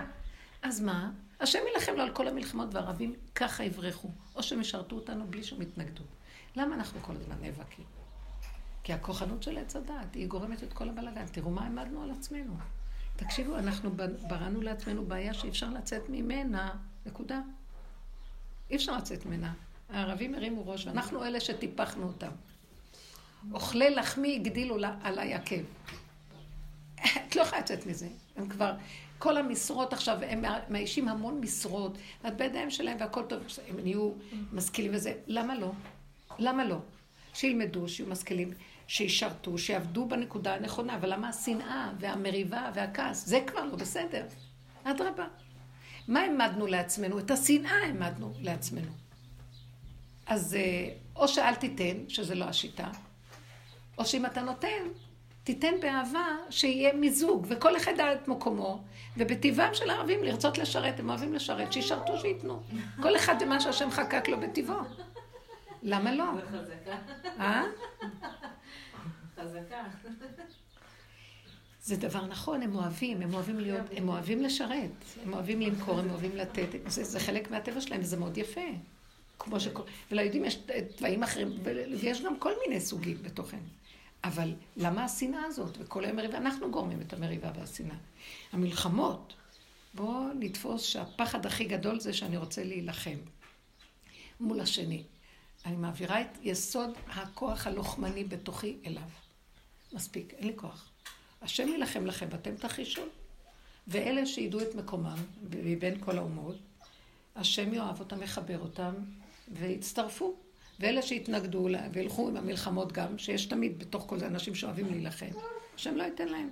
השם בפירוש אומר, כן? כי גם בעמים הכל יחזרו אליו, יתפוצו את הנקודה, וכולם יכנו לבורא עולם. וזה מהלך נכון. אבל השנאה שיש בתוכנו, מעץ הדעת טוב, מעץ הדעת רע, וכל זה, זה באורחנו. עכשיו, קחי את הדוגמה החיצונית הזאת לעצמך. הילד עושה ככה, אני אומרת לו ככה. בואו ניתן עוד קצת דוגמאות מתוך כל המצב הזה. הנקודה היא שלנו, גם אנחנו כנשים, זאת עבודת נשים מובהקת לתוכנו. כי כל כבודה בת מלך פנימה. תעבדו עם עצמכם בפנים, ואישה יש לה מידת הבינה, היא מתבוננת. היא קולטת, זה שכל מאוד מיוחד שמתאים לנשים. הגברים במוח נכנסים לדיוקים שלהם עם הפלפול, ואנחנו בפלפול עם המידות. לא, אם אני עכשיו אראה לה שריר של כוח, אז היא מקבלת, היא קולטת שזה הכוחנות, השלילה שלי, היא משתמשת באותו כוח להתנגד לי, ומלחמה לא מפסיקה. זה מה שקורה פה עם הערבים והיהודים, כוח מול כוח. ועכשיו אם את מפנה כוח מול הערבים, יש להם כוח בהחלט להחזיר לך כוח. זה לא שיטה נכונה בכלל, אבל אין מה לעשות, זה כל הזמן מאוימות. אז כל העבודה היא לחזור לשורש, למה אני מאוים? מה אני רוצה? למה שאני אלחם על לכבוש את הארץ הזאת? שהשם ילחם ויכבוש לי אותה בכלל. אני רוצה חיים טובים. הוא הבטיח לי. שהשם ילחם לכם ואתם תחישו. אנחנו עושים עבודות קודמות. מחיית המלא קודמת, אבל המחייה האחרונה זה רק השם. השם יקום וימחה את הכל. ויסדר אותה. אני לא יודעת מה שיעשה. לא מעניין אותי. אני רק מפנה לו את הדרך בשב ואל תעשה ולא מפריע לו. זה היסוד של כולנו פה. כי אנחנו מפריעים. עכשיו בואו ניקח את זה לדברים הקטנים של עצמנו, בבתים שלנו, במשפחות שלנו, בילדים שלנו. את העקרונות האלה אנחנו צריכים לעבוד עם עצמנו. זה השליחות שלנו בעולם? כן. בשביל זה בא להפסיק להפריע. כתוב על אישה. אישה לא מצווה במצוות עשה. שהזמן גרמן, כי אין זמן ואין מקום לאישה. בעולם האמונה אין זמן ואין מקום, יש רגע. אצל הגברים יש זמן ויש מקום ויש הוראות לכל זמן ולכל מקום. זה שטח של דעת. אצלנו זה המידות, כנסו במידות, אין זמן, אין מקום, אין כלום, אין עוד מלבדו, יש רגע אחד, כאשר הכלל המוביל הוא, מהו? בשב ואל תעשה עדיף. מצוות היראה. זה שבפרשת עקב כתוב, אדם ישב ולא עשה עבירה, כאילו קיים מצווה. איזה מצווה? בפרשת עקב כתוב מצוות היראה. את השם אלוקיך תעבוד, אותו תירא, בו תדבק ובשמו תשבע. זה 4 מהלכים, ואז אתה מקבל מצווה, והיא נקראת מצוות עשה. לא עשית כלום, את השם אלוקיך תירא. אותו תעבוד. תקיים את מה שהוא אמר לך בפשטות. בשמו תשבע. תהיה נאמן לאמת שלו. תהיה איתו כל הזמן. תראה רק אותו ותחפש רק אותו. אז את השם אלוקיך תירא, אותו תעבוד, בו תדבק. אני אומרת לו, אל תעזוב אותי, הסתרת פניך, ובשמו תשבע. כלומר, אני עובדת את השם, אין לי כלום. אני אומרת לעצמי, אני לא מפרסם. אני רק אותו, אני לא רואה אף אחד, לא יודעת מי אתם, אני לא מכירה אתכם, מכירה רק אותו. לא יודעת מה אתם. ככה התכלית של האדם. אז כאילו עשית, זה נקרא מצוות עשה, מצוות היראה. אתה מקבל מצווה. עכשיו רשום לך המון מצוות שעשית המון דברים ולא עשית כלום. אתה רק בתוך היראה יושב ומפחד. הדבקות זה עבודה פנימית, העירה היא עבודה פנימית. בשמו תשווה, כל רגע אתה אומר, אני בוחר בו ולא בכלום. זה עבודה פנימית, היא לא קשורה למעשה של איזו פעולה מסוימת. זה נקרא בשווה אל תעשה, אתה עושה עשה. זה מעיקר הדין, ידוע. אז זה מצוות האישה. יש לה 3 מצוות, אנשים לא, הן פטורות מהכל. ממש, בעשייה ממש, הדלקת הנר, הפרשת חלה וטהרה. כל השאר לא חייב. מה העניין של תפילה ביום? מה? תפילה ביום. זה קיבלו על עצמם כסילות מטומטמות, לא לוקחות את הסידור והמוח שלהם ברשתות בכל העולמות. תתפללי אליו כל רגע. יש מלא דרגות של תפילה. יש תפילה לעני כי יעטוף, משהו כואב לך. יש תפילה לדרגה של אלוקות, רוחניות. יש רגעים כאלה. יש תפילה לחד ומיד תהילה. שקט, לא יצאת לי מילה, אבל אני כל כולי, אבל אין מילה בלשוני, אבל אני איתו. יש מלא מדרגות של תפילה. את רוצה להתפלל כמו שהחכמים תקנו לזכרים. החכמים תקנו לזכרים נוסח.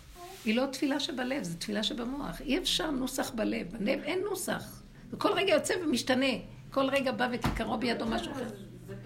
הנוסח הזה הוא נועד לגברים, כי גברים מצווים. אתה יכול לצווה בן אדם להתפלל? תקשיבו, זה שיא הסתירה. עבודה שבלב, אתה יכול לצוות?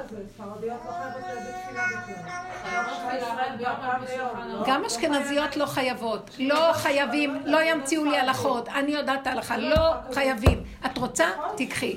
קיבלת על עצמך, נהיה חזוק... 3 אנשים תעבדו, מופר לך, בטל לך, מחול לך. מי שתמציא אבן, 3 אבנים מוכלת לך. אני יכולה להיות 3 חמים, מוכלת לכן. תפסיקו לבלבל את המוח. פטרו אותנו, יש לנו ילדים, יש לנו אבו, אנחנו גם מפרנסות, גם ילדים, גם כביסות, גם משורתות את הבית. תקשיבי, מה את עוד רוצה? נתנו את זה לגברים. בדרך כלל. אבל אם יש לך זמן. עניין שלהם לא נסור ימין ושמאל משולחן ערוך, אוקיי? זה לא כתוב בשולחן ערוך. זה לא כתוב בשולחן ערוך באמת. אבל כן כתוב. לא, ספרדיה לא יכולה ביום, אפילו לא חצי סבילה ביום. יכול להיות, אני לא נגד. רגע, יש לי רגעים שאני רואה סיבה מובילה אותי. אני יושבת בנחת, אני מרוכזת, ואני יכולה להתפלל. למה לא? אני מתפללת. יש רגעים שאני רוצה להתפלל, אבל אני רואה סיבה שמפריע לי, והמוח שלי לא איתי, ואני מבועלת. לא, זה לא נקרא תפילה. בשביל להגיד, עשיתי וי, לא יכולה, זה לא נקרא תפילה. זה הקליפה אוכלת אותה, לא רוצה. אז כל החגים, זה שלא הלכתי לשמוע שופר, השנה הרפאתי. הרגשתי שאני לא מסתיגה עליי. אז תגידי לה, השם, את לא מבינה. טוב, אני רוצה להגיד לכם, באמת, זה לא. זה היהדות הגלותית. מי שמקבל את העבודה הזאת מתחיל להשתחרר. אנחנו צריכות לשחרר את העם הזה מהגלות, את לא מבינה? היהודים לא יעזבו את הגלות. עוד 6,000 שנה הם מתים על הגלות. יותר קל להוציא את היהדות מהגלות, מה שאת הגלות מהיהודים. את לא יכולה להוציא את התפיסה הזאת. זו תפיסה קשה, ואלה שלא ירצו לצאת, עוד 6,000 שנה מחכה להם. גלגולים חדשים. ברור. לא, זה, אני לא סתם אומרת. כי אני רואה. לא יכולים. כי מי ערב לנו שזה נכון, זה לא נכון, זה כן נכון? תתאבדו. אבל זה, אי אפשר לתת תורה לכולם. אנשים יודעות את המצוקות. בזכות נשים ניגלו ועתידים להיגאל, כי הנשים הכי חיות בבשר את המצוקות. עכשיו, זה לא אומר שאנחנו עוזבים. אנחנו לא עוזבים את היהדות, אנחנו עוזבים את השקר שביהדות.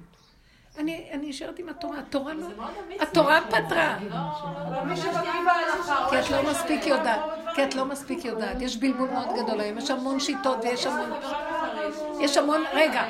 יש המון פסיקות, ויש המון היום שיטות, ויש המון... התבלבלו בתורה גם. אין, כתוב, אישה תחזר אחרי פתחים, ולא יכולו להגיד לה דבר אחד פסוק. זה יגיד לה, וזה. אין פסיקה אחת. זה מאוד קשה. תעשו מה שאתם רוצים. כן. אל תגידו שאני אמרתי שלא מתפללים, כי לא זה מה שאמרתי. אבל ההלכה כותבת את זה.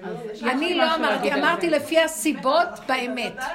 יש רגעים שיוצאת לך זעקה אחת, פותחת לך את כל השערים, ויש את מחזיקה את כל הסידור מההתחלה עד הסוף, ואת לא שם בכלל. עכשיו, את לא חייבת להתפלל. גם ראש השנה את לא חייבת בשופר. עכשיו, נתנו את זה, תדעו לכם, את התפילות הזה נתנו בכלל... רגע, אני רוצה להגיד נקודה. את התפילות האלה נתנו בכלליות. חייב להיות איזה כלל. אבל אנחנו כבר ביועצה מן הכלל. יש כלל, כן. יותר בשבילה, כשאת מתפללת. איך? יש את גוף המצווה. כל מה שאת מדברת פה זה הנפש, עבודת נפש. זה גוף הדבר ממש, זאת האמת לאמיתה. אני לא יודעת, אני מתחברת אחר לאחרונה, כאילו, בשביל להרגיע את עצמי, כי הרגשתי שבאמת אני מתחילה להשתגע. לא, ממש, הרגשתי שמתחילה להשתגע מהמרדף הזה. זה ילד שישי, ששם בעצם חזרתי אחרי לידה, והרגשתי שאני לא עומדת בזה, אני לא עומדת במה שהשם רוצה ממני. פתאום התחילו חגים, והתחלתי באמת להרפות, לשחרר הכל, ממש, כי אני לא תבואי לך חלק. אבל תשחררי אליו, רגע, לא לשחרר. יש לי משהו להגיד לך, תקשיבי, תשחררו אליו. דברי איתו, זה התפילה. מהדבר הזה תעשי תפילה, זה אישה. היא אומרת, הסיבה הזו שאתה שולח, גופי תשוש עליי, יש לי המון תפקודיות. החז"ל אומרים, אישה, פטרו אותה מהכל בגלל כל העומס שיש לה, וזה עוד שהיא פעם לא הייתה עובדת בחוץ. אז כל המהלך הזה, אני לא יכולה, אז הוא יגיד לך, ביתי היקרה. אני קמתי עלייך, להרפות את ידך מכל זה, את לא חייבת. תהי איתי ברגיעות, וכל דבר שאת עושה, תהי איתי, זאת התפילה. ואני תפילה. את בעצמך מתפללת בתוך העשייה, אין שלמות יותר מזה. המחשבה שלך קשורה למעשה שלך, לא כשהמחשבה שלך בנוסח, והלב שלך במקום אחר, ברגליים בוחשות את המרק, וככה את חיה. תמלול. זה נורא קשה. כאילו בעצם מספיק את חיסופים לשם כל הזמן, השיחה איתו.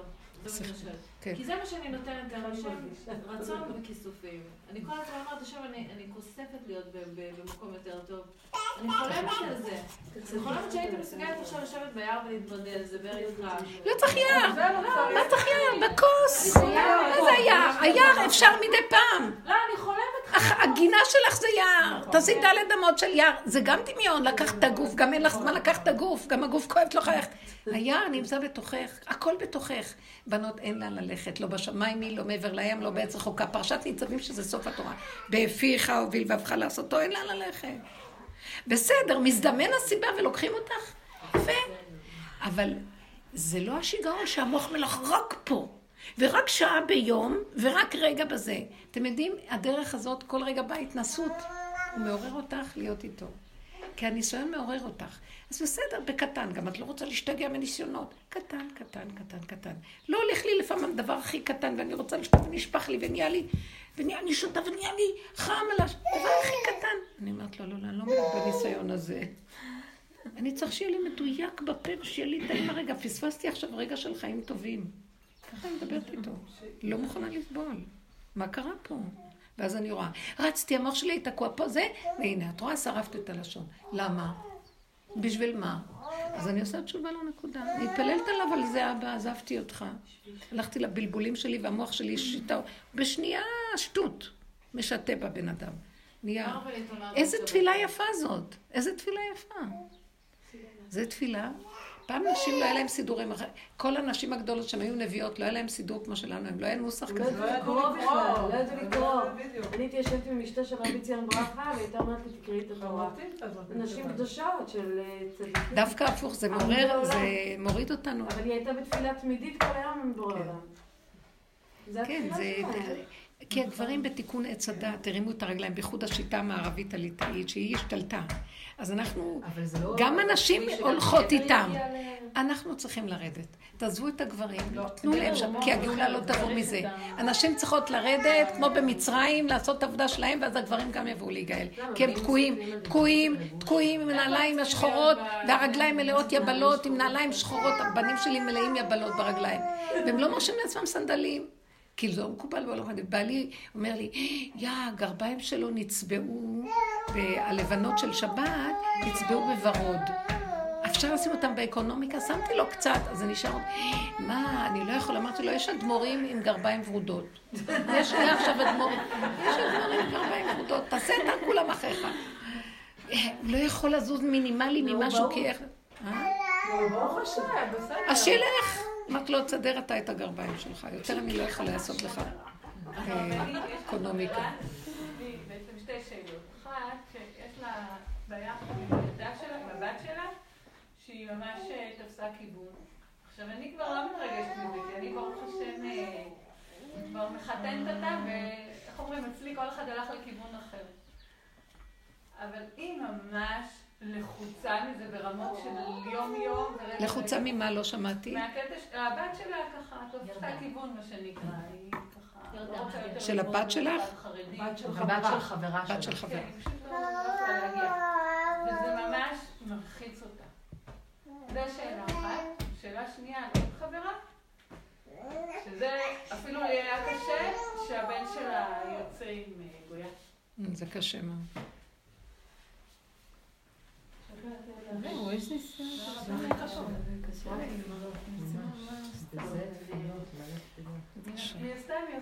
אני, אז תקחי, היא צריכה לקחת את הצער, בוא ניקח את האחרונה, היא צריכה לקחת את הצער שלה ולהגיד לה השם, ריבונו שלום, אין לי כוח יותר להצטער בעולמך. אין לי כוח להצטער בעולמך, תסדר. קודם כל, אני לא יכולה לקחת אחריות על כל זה. גם היא יכולה לבדוק, אני כבר הולכת על הסוף, יכולה לבדוק איפה היה כאן הנקודה שלה שהיא התירה ואפשרה. ואפילו אם תעשה חשבון והכל, היא תחזור לנקודה שהיא לא, אין את מי להאשים. זה לא בשביל להאשים, בשביל להתוודות לפני השם. היא יכולה להגיד כמה דברים על עצמה. כי יש כאן נקודה טובה לוידוי דברים, זה מקרב. מודה ועוזב ירוחם. יש נקודה שהבן אדם לפני שהוא הולך, אני לא יכול כלום, לעבור את התהליכים שהוא לא עד שהוא מגיע למקום שהוא באמת עומד, וממש לא דיברתי איתך, אני מסתכל אחורה, אבל לא יכולתי לעשות שום דבר שלא עשיתי. ככה היה וזהו, ואני לא יכול כלום. זה בתהליך הסופי של הוידוי, אנחנו רואים, אבל זה מה שאנחנו. תסתכלו על הוידוי של רבנו ניסים גאון. והוא מתוודא שהוא כזה וכזה וכזה וכזה, הדברים הכי גרועים, והוא צדיק נשגב, תלמיד חכם עצום, גאון, שכל השו"תים, שאלות ותשובות של כל העולם היה רץ אליו. ולבסוף הוא אומר, וגם לא יכולתי לעשות אחרת ממה שעשיתי, ואני כמו כלב שאם עכשיו יבוא ניסיון חדש, אני ככלב ששב על קיאו עושה ש... תקראו את הוידוי הזה, זה וידוי על וידוי על וידוי. וזה בסוף האדם עומד ואומר, לא יכול אחרת. אתה צריך לרחם על הכלב הזה, כי... הוא תקוע. יש בו נשמה יהודית, הוא תקוע. יש בו נשמה שלך. אני כבר לא אומרת יהודית כבר. יש בו נשמה שלך. כי אני קצת כועסת על היהודים. היהודים תקועים ולא רוצים לצאת משם. היהודים נתקעו. ואם אנחנו אנשים כמו אסתר, לא תעמוד, מרדכי דוחף אותה לתוך בית אחשוורוש, שמשם באה כל הגאולה, לא תהיה פה גאולה. זה עבודה, היא נראית כמו בית אחשוורוש. נכנסים לשד את רואה את כל תיבת פנדורה שלך. עכשיו, לא צריך לדבר. את משחקת אותה יהודיה. סליחה שאני אומרת לכם את כל האמת שלי. אני אוהבת אותם, כולם תלמידי חכמים, הכל, אבל אני רואה את הסבל שלהם, ואני אומרת להם, אבל תקשיבו, תתבוננו. הם לא רוצים אפילו לשמוע. זה מוח שתוקע, הם רואים, הסבל עושה את שלהם. הסבל עושה את שלו. הם מתחילים להבין. שאת העולם כבר מתחיל לראות. אין אחד שאין בית אשר אין בו איזה נגוע. אז הנקודה היא לעמוד ולהגיד בסוף לאותה אחת, אני לא יכולתי, אחרת זה לא קשור אליי. לא יכולה, זה העולם שלך, אתה רוצה את היהודים אליך, תשמור עליהם. אתה עשית בעולם דבר נוראי, עכשיו זה שעה שביום ההוא אסתר, הסתרת את עצמך. חוץ מזה, השטן גדל פי 50, כל היצר הזה משתולל לנו ואנחנו לא יכולים לו. המינונים כאן הם לא כוחי בכלל, שעץ הדת יבוא ויצטדק איך לעשות מלחמה. בעלילו וחוש אתה מראה לי שאני לא מתאים לי פה לעשות את העבודה. כל העבודה שאני אעשה רק תגדיל את השערה, יש למדורה, לא רוצה להיות שייך. זז הצודה עליו שלך, הילד הזה לא שלי, הוא שלך. תעשה מה שאתה רוצה, תרחם עליו, או שתתגייר. זה נשמות יהודיות שחוזרות. או שהיא תתגייר, וילך עם יהודיה. זה מה שאני אומר. ומה שאתה רוצה תעשה בעולמך, כולנו בני איש חד אנחנו, די. תתגלה עלינו ותגל אותנו כבר. לא רוצה לסנוע אף אחד, לא רוצה לסבול כבר, לא רוצה לחיות את המלחמה שלך נמאסה עליי, תילחם אתה על עצמך, ככה אני אומרת לו, אני לא יכולה יותר. הוא אומר לי, אני גם איתך, זה לא אני נלחם, זה השד רוצה כל היום רק להילחם. גם אני תשוש מהמלחמות. השם אומר לי, איך הוא אומר? הוא אומר ככה בנביא, לא בי יגעת ישראל, לא אותי קראת יעקב. כי יגעת בישראל. אני לא זה שהלאתי אתכם, זה עץ הדת, השיגעון שלכם עושה כל המלחמות, זה לא אני. אני, שלום, אחדות, אהבה, ייחוד ואחדות. זה הגאולה וזה המשיח. רוצים אחדות, נמאס לנו כבר. עכשיו, זה צריך להתחיל ממני. אז היא צריכה להתפלל להשם, היא צריכה לשמוע את התהליכים. כי למה? אנחנו רצים פה ועושים את המלחמות מהמוח, כאשר הגוף שלנו נגרר אחרינו ונשומעת אותו, אומר לי, חכו לי! הוא לא יכול כבר לרוץ אחריי, הגוף שלי קרס. אז תקשיבו לו, אתם יודעים שהשם נמצא בגוף? הוא לא פה, הוא בגוף. אם הגוף הזה עומד, זה בורא עולם. אני רואה שהגוף זה בורא עולם. לאחרונה זה ברור לי, הוא נמצא בגוף, השכינה בגוף. זה הכי חשוב. פה זה וירטואלי, רעיונות, דעות, הגוף. אני רעבה, אני מכבדת את זה. פעם הייתי נתגבר, עושה עבודות על הגוף, מוחצת לו את הכוחות. לאחרונה אני אומרת, איי, תעצרי. טעים לי, זה טוב לי. אני צריכה משהו. אני רואה שהגוף מנחה אותי, ושם כל הישועות נפתחות. מה הישועות כבר? טוב לי, אני לא רבה, אני לא כועסת, לא. והרגע הזה טוב, הרגע הזה טוב, אני לא רוצה לחשוב יותר כלום. והוא גם פותח עם ברגע אחרים, רעיון אחרים, עם משהו שצריך, כי אני בעולם, ויש פעולות. אני רואה, אל תפריעי. תני לי, אני... זה כמו טרקטור שפותח לך. מה את רוצה עכשיו? אז אני אומרת לכם, תשימו לב, היא לא יכולה להילחם עם הסיפור הזה בעצמה. היא תחלה את עצמה מהכאבים. זה מה שקורה בשטח. אני ממש... היא יכולה להשתגע. היא יכולה לדבר עם השם ולבוא אליו ברגיעות. אני יודעת שאני השליח של השם. השם בתוכי, ועכשיו אני פותחת את הפה, השם מדבר מהפה, והוא יקשיב לה. שהיא תתגייר, חמודי, אל תלך עם גויה. תתגייר, תגייר אותה. היא טובה לך, היא מתאימה לך. אל תלך עם גויה. זאת אומרת, תשמור על עצמך, זהו. אבל זה קשה לגייר מישהי? כאילו, היא לא אמורה לבוא מרצונה... אמורה, לא אמורה. אז הרע במיעוטו. בדיעבד. לפחות שלא יהיה. אוקיי, בסדר. זה לא מבינה. זה קשה. כאילו, השאלה אם הגיוב כזה הוא קשר. כי אני מכירה עוד איזה מקרה... אני לא יודעת. אני יודעת ש... השאלה אם זה משהו... זרקי את השכל. קודם שיגיעו לזה. זרוק את השכל? לא. תקשיבי, את הולכת עם השכל. את הולכת עם השכל. אני אגיד לך למה. כי אם האישה הזאת הגיעה לפה, ואם האישה הזאת הגיעה לפה, ואם היא פגשה זה, ויש כאן איזו אינטראקציה, זו גם סיבה שבורא לה מסובב. מה הוא רוצה? אז בואו נחפש את הנקודה, איך אנחנו על פי חוק שלו יכולים קצת להתיר.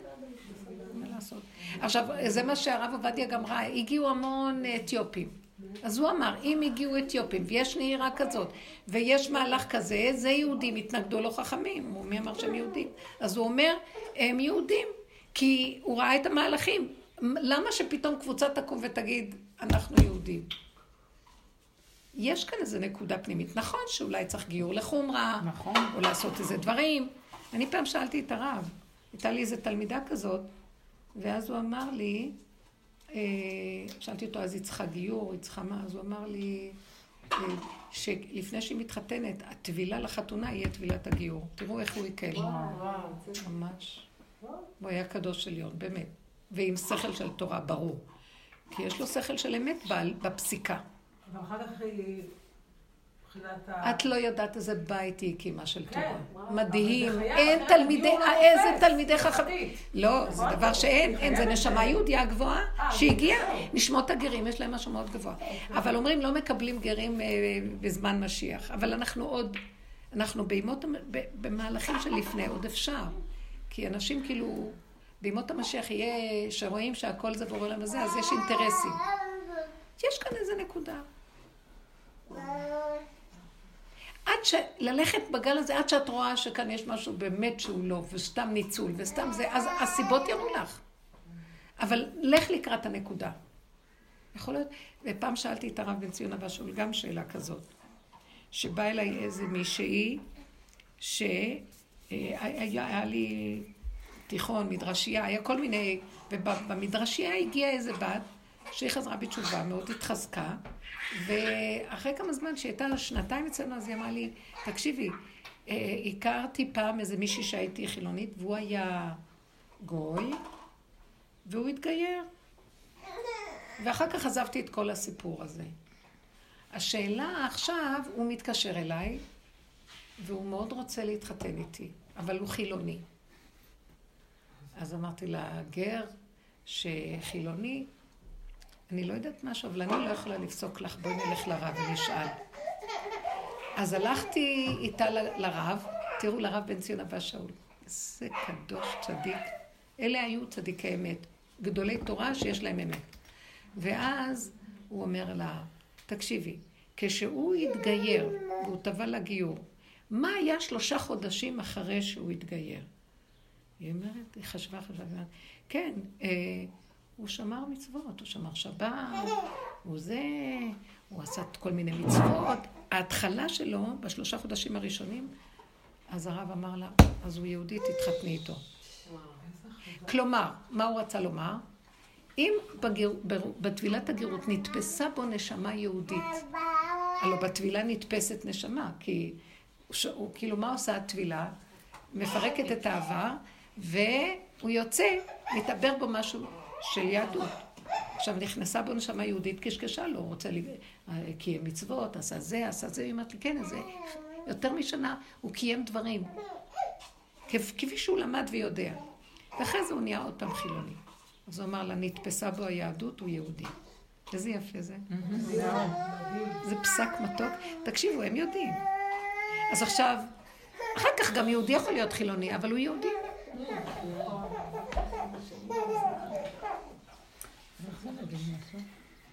כן. עותק. זה מה שאת הכנת? כן. עותק, תודה רבה.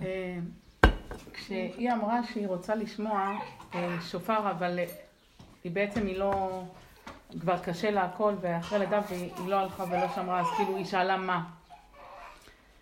אז עכשיו בדרך הזאת אנחנו כן מגיעים למקום של הפקרות כזאת.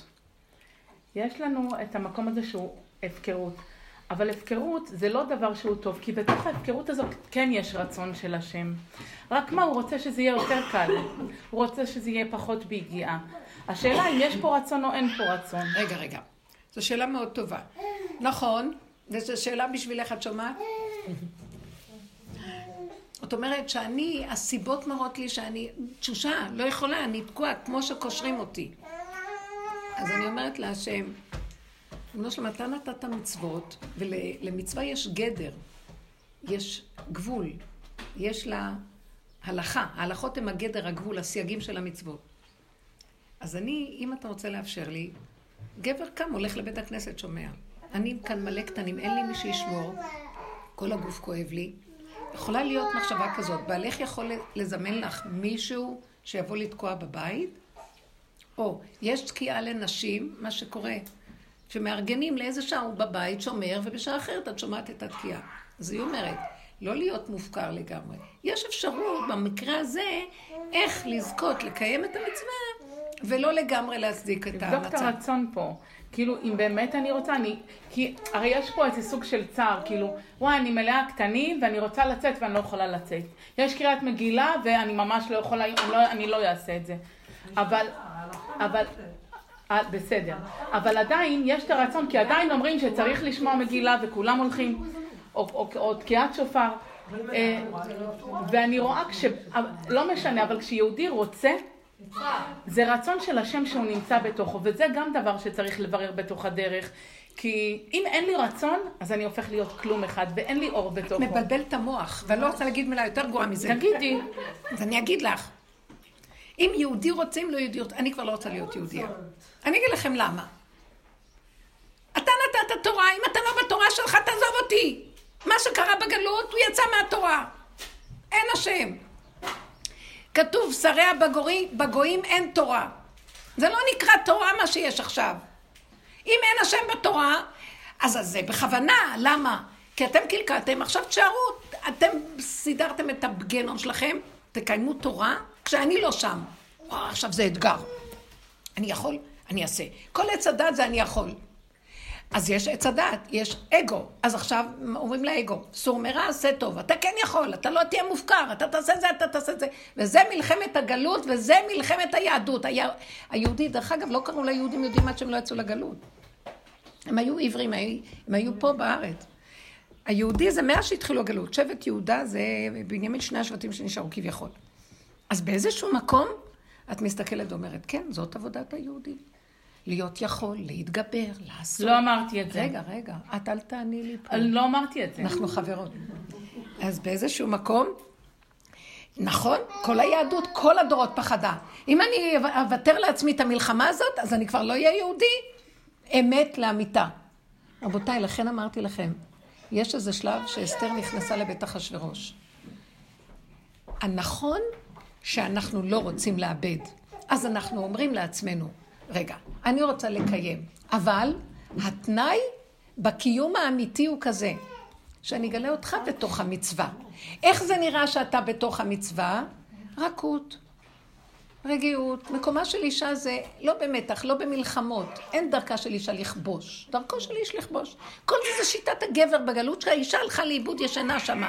ונחשים והקרמים אוכלים אותה. היא נהייתה כלום. עד שיום אחד היא קמה, השם רוצה את אור החמה, אור הלבנה כאור החמה, מרים לנו את הראש. עכשיו, אם אין לנו את הדרך, אנחנו היום מתעללות בגברים, מה שלא היה אף פעם. נשים מרימו ראש, מנהלות. אנחנו פשוט הורדנו את הביטחון של כל הגברים. נשים הן מזעזעות, איפה שיש להם מה להגיד הן אומרות, איפה שיש להם מה לעשות הן עושות. והן באיזשהו מקום בתת הכרה מתנקמות. והן שולטות בכיפה והגברים איבדו את הצורה עד שכבר לא אכפת להם כלום, וזה יכול להיות גברה, והם כבר לא בפרונט. עכשיו, זה כבר רשעות. כי זה לא מה שהכוונה. אז אם לא יהיה לנו דרך נכונה של איזון, אנחנו תמיד נשאר נשים, ואין דרכה של אישה לכבוש. ובגדר הזה נביא את הגאולה. זה הגדר שתמיד יישאר. וצריך להיות הגון שזה הכלל. עכשיו, יש לך אמת יותר ממנו. את לא יכולה להשפריץ לו את זה על הפנים. את יכולה להיות מול בורא עולם עם האמת. והשם פתאום יפתח לו את המוח ויגיד לך, אמר דבר מדהים. אני נהנה מהאמת שלך. והוא יצא אותך כתר על הראש. אבל לא, את תלכי לכבוש ובכוח ותגידי לו ותריבו ותפרקו ותראי לו מי את. טוב, זה נקודה אחת. זה כמו עם הילדה והכוח.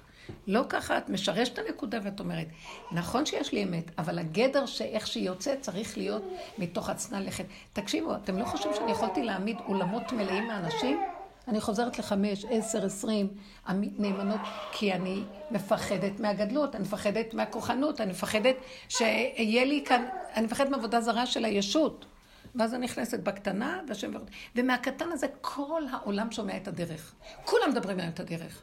ואני בכיתי לו פעם, יש רבניות כמות, איזה כבוד יש להם, וכמה מגיעים להם, וכמה בריחות, וכמה זה. ואני מהקטנה, בקושי כבר לא. אז הוא אומר לי, תגידי, הנשמה שבגוף האדם רואים אותה? ממנה כל החיים. אז הוא אומר לי, הדרך הזאת, ואיך שאת עובדת, היא נשמעת כל חי. ולא צריך לראות שום, לא צריך פרסום ולא כבוד ולא אנשים ולא מודעות ולא כותרות. לכי תדברי וזהו. אותו דבר גם אסתר, איזה כבוד היה לה. היא מתה שמה גם בתוך החור הזה. ובסוף ממנה הייתה כל האישה, וזה המקום שאנחנו מחפשות היום. אז אנחנו אומרות ככה, נכון, שבתוך הגלות הזאת, ואנחנו יהודיות, אז עשינו מצוות, עכשיו, השתגעו כבר היהודים, ובייחוד אנשים מרוב המצוות והשיגונות, תפילות. כל היום את רואה אנשים בכל העולמות, הם הרבניות הכי חשובות. נוסעים לכל המקומות, ורבניות, ואנשים, וצדיקות, ותפילות. כבר הגברים, זה לא צנוע כבר, את לא יכולה כבר לחפש מקום איפה שיש שם איזה חתיכת איש. כי כל העולם נהיה מלא נשים, ורעש, ואיפה שיש באוטובוסים. תקשיבו, באוטובוסים החרדים, זה לא צנוע, אנשים פותחות הפה, מדברות צעקות, תלמידי חכמים מסתכלים בגמרות, אין להם כסף למוניות. ואנשים פאפאפ, קשקשות את כל הבעיות, את כל הסיפור, אין בכלל טיפה של... הם צועקות שם, האנשים, הצד של אנשים... בסדר, זה זמן של... זה עידן הנשים, אבל יש גדר לעידן הזה גם. זה לא פייר, זה לא יפה. עדיין לא התפרק, נקודה. תמיד, והיה אור הלבנה כאור החמה, אבל אור החמה שבעתיים. בינתיים את דורכת על האור החמה, בסוף גם אור הלבנה יכבה. זה מאוד מסוכן מה שעושים. לכן עבודתנו היא בעצנה לכת. אז מה אנחנו אומרים כאן? לא להשתגע. מזדמן לך לעשות את המצווה. יש משהו שאפשר להגיד, אנשים יכולות להגיד, אתה יכול להרגל לי שמיעת שופר, או קריאת מגילה בציבור לנשים. יש היום המון מקומות כאלה שיודעים לעשות שעות מסוימות שנשים יכולות לעזוב את הילדים והחלפה. אז אני לא אגיד, אני לא אלך, אני מסודרת עם עצמי. נלך.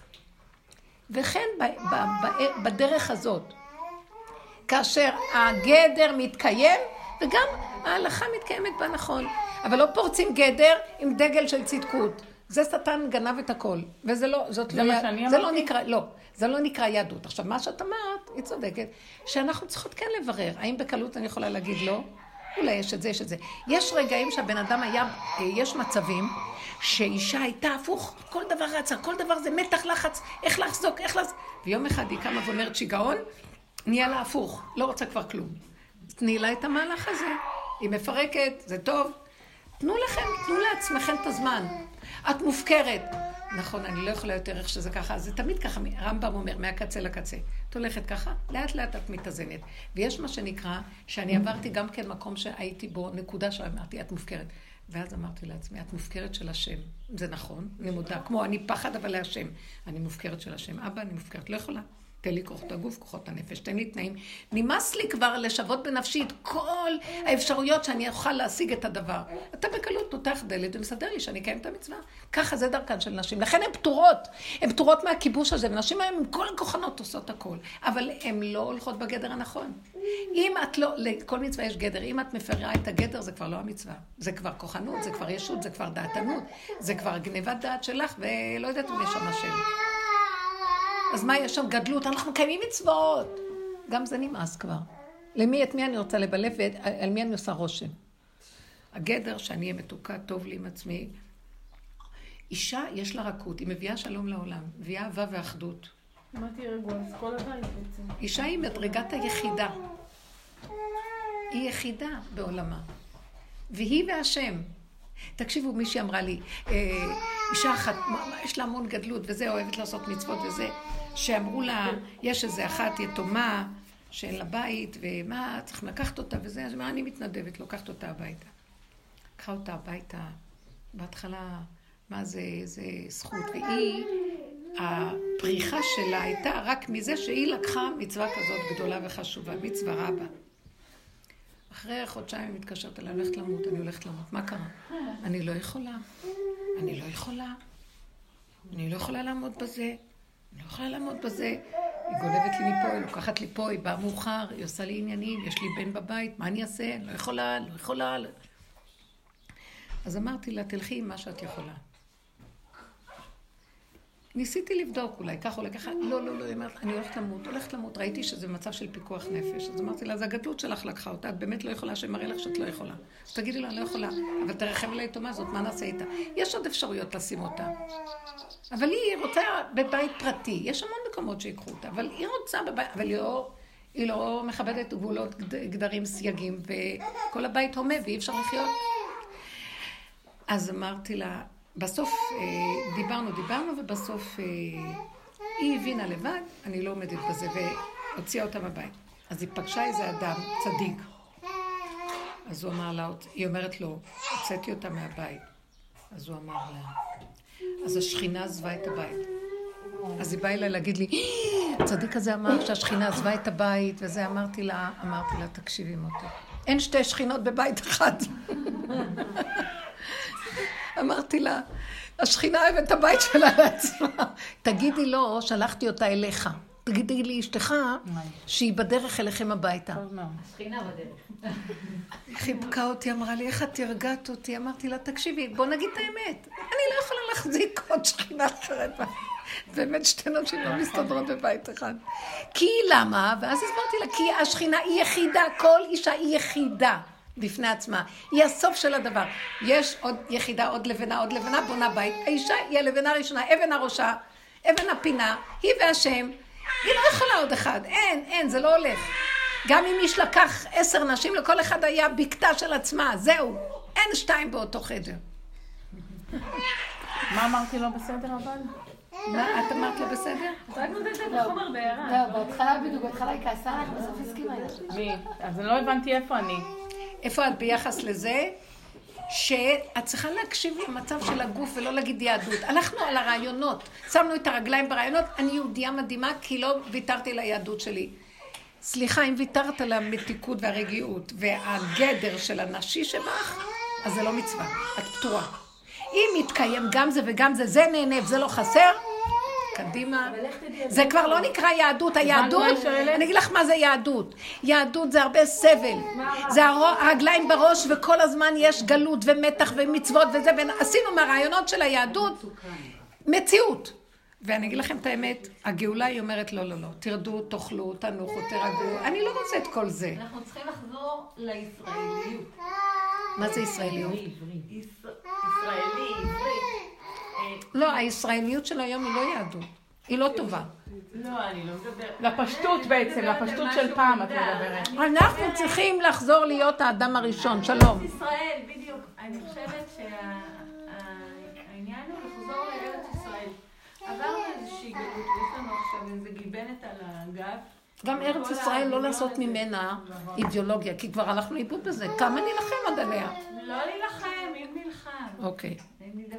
ארץ ישראל, תקשיבי, ארץ, לא, בחוגים שתפסו ארץ ישראל, ארץ ישראל היא קו האמצע. השם זה קו האמצע, התורה זה קו האמצע, זה הרגע הזה, זה כאן ועכשיו בגוף הזה. זה בשבילי, זהו.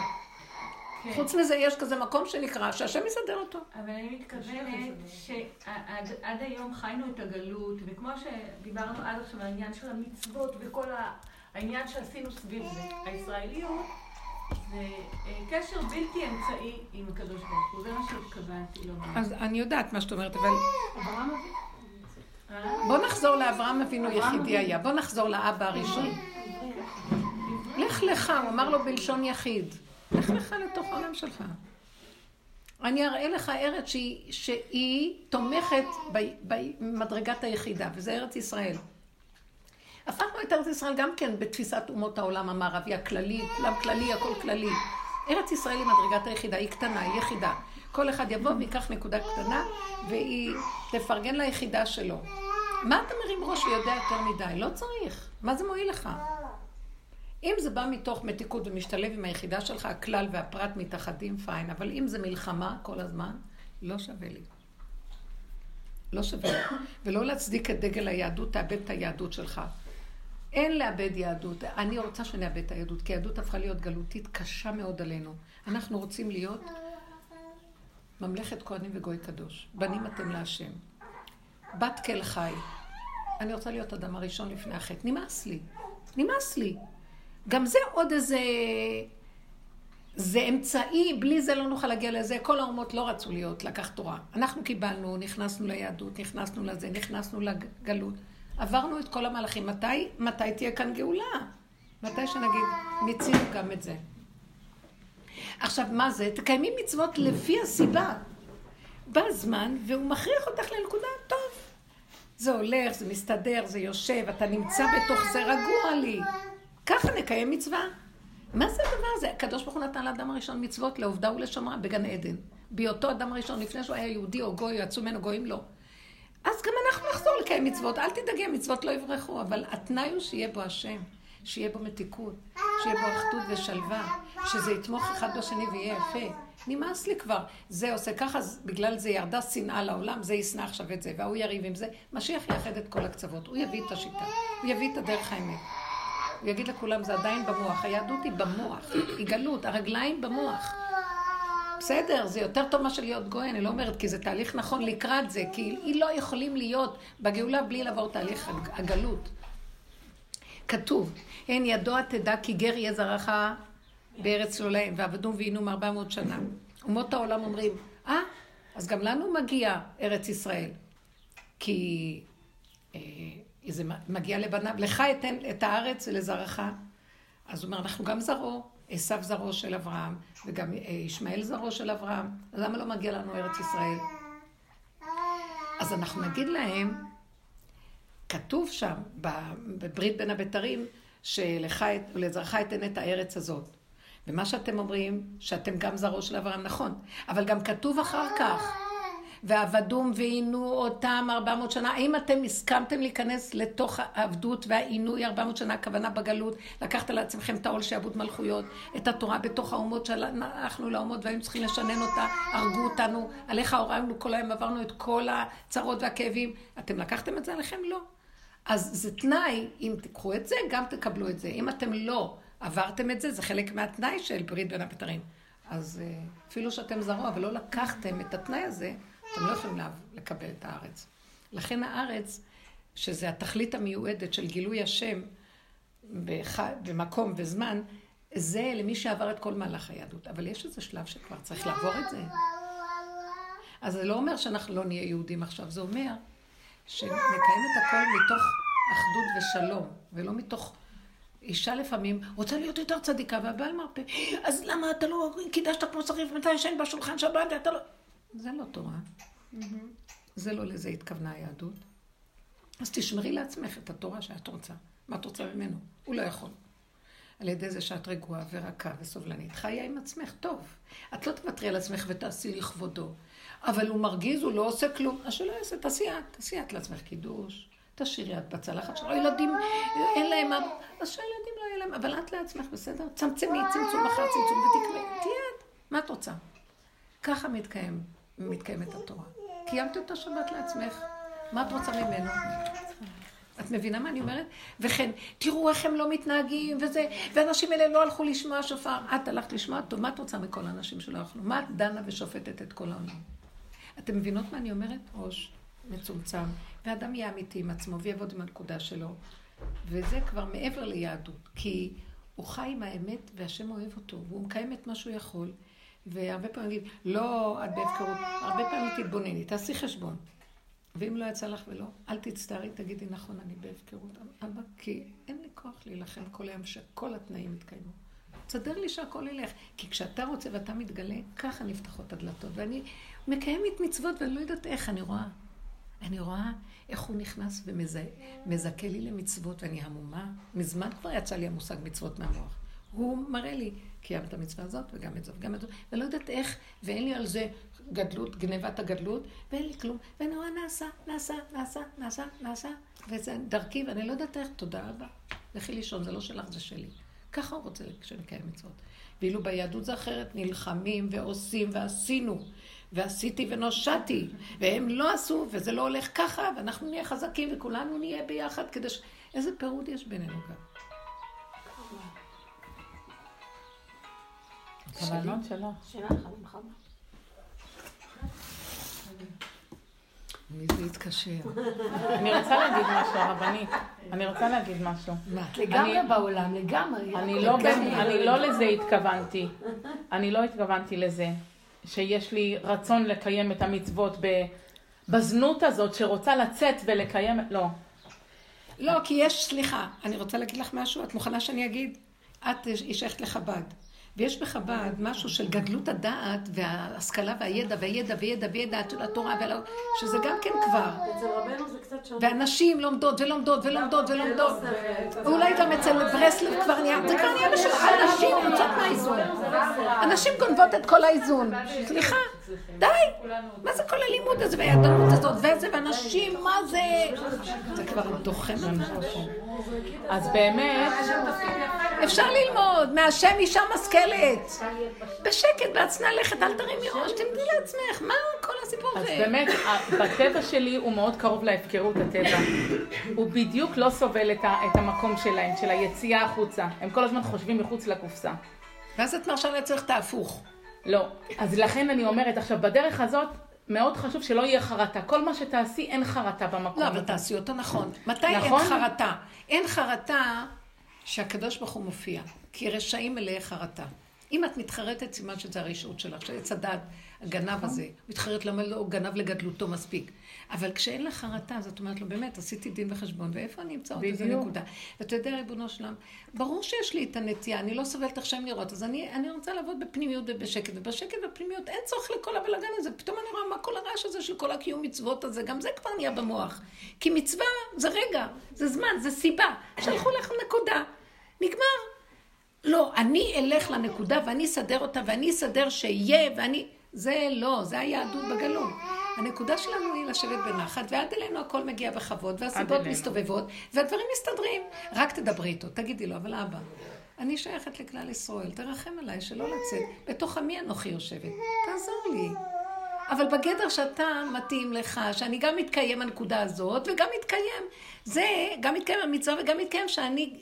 נתתי לך את הגדר הנשי שלי, כי ממני אתה מחפש, מי אני? צורת אישה, ממני אתה רוצה את הנקודה. יצאו לגמרי מהגדרים. אישה רוצה להיות שלמה עם עצמה. שלמה עם הדמיונות שלה, מי זה עצמה? קודם תברר מי זה עצמה. עצמה היום בנוי מהמון שיטות ושקרים שהיא חושבת שזה היא עצמה. היא צריכה ברור.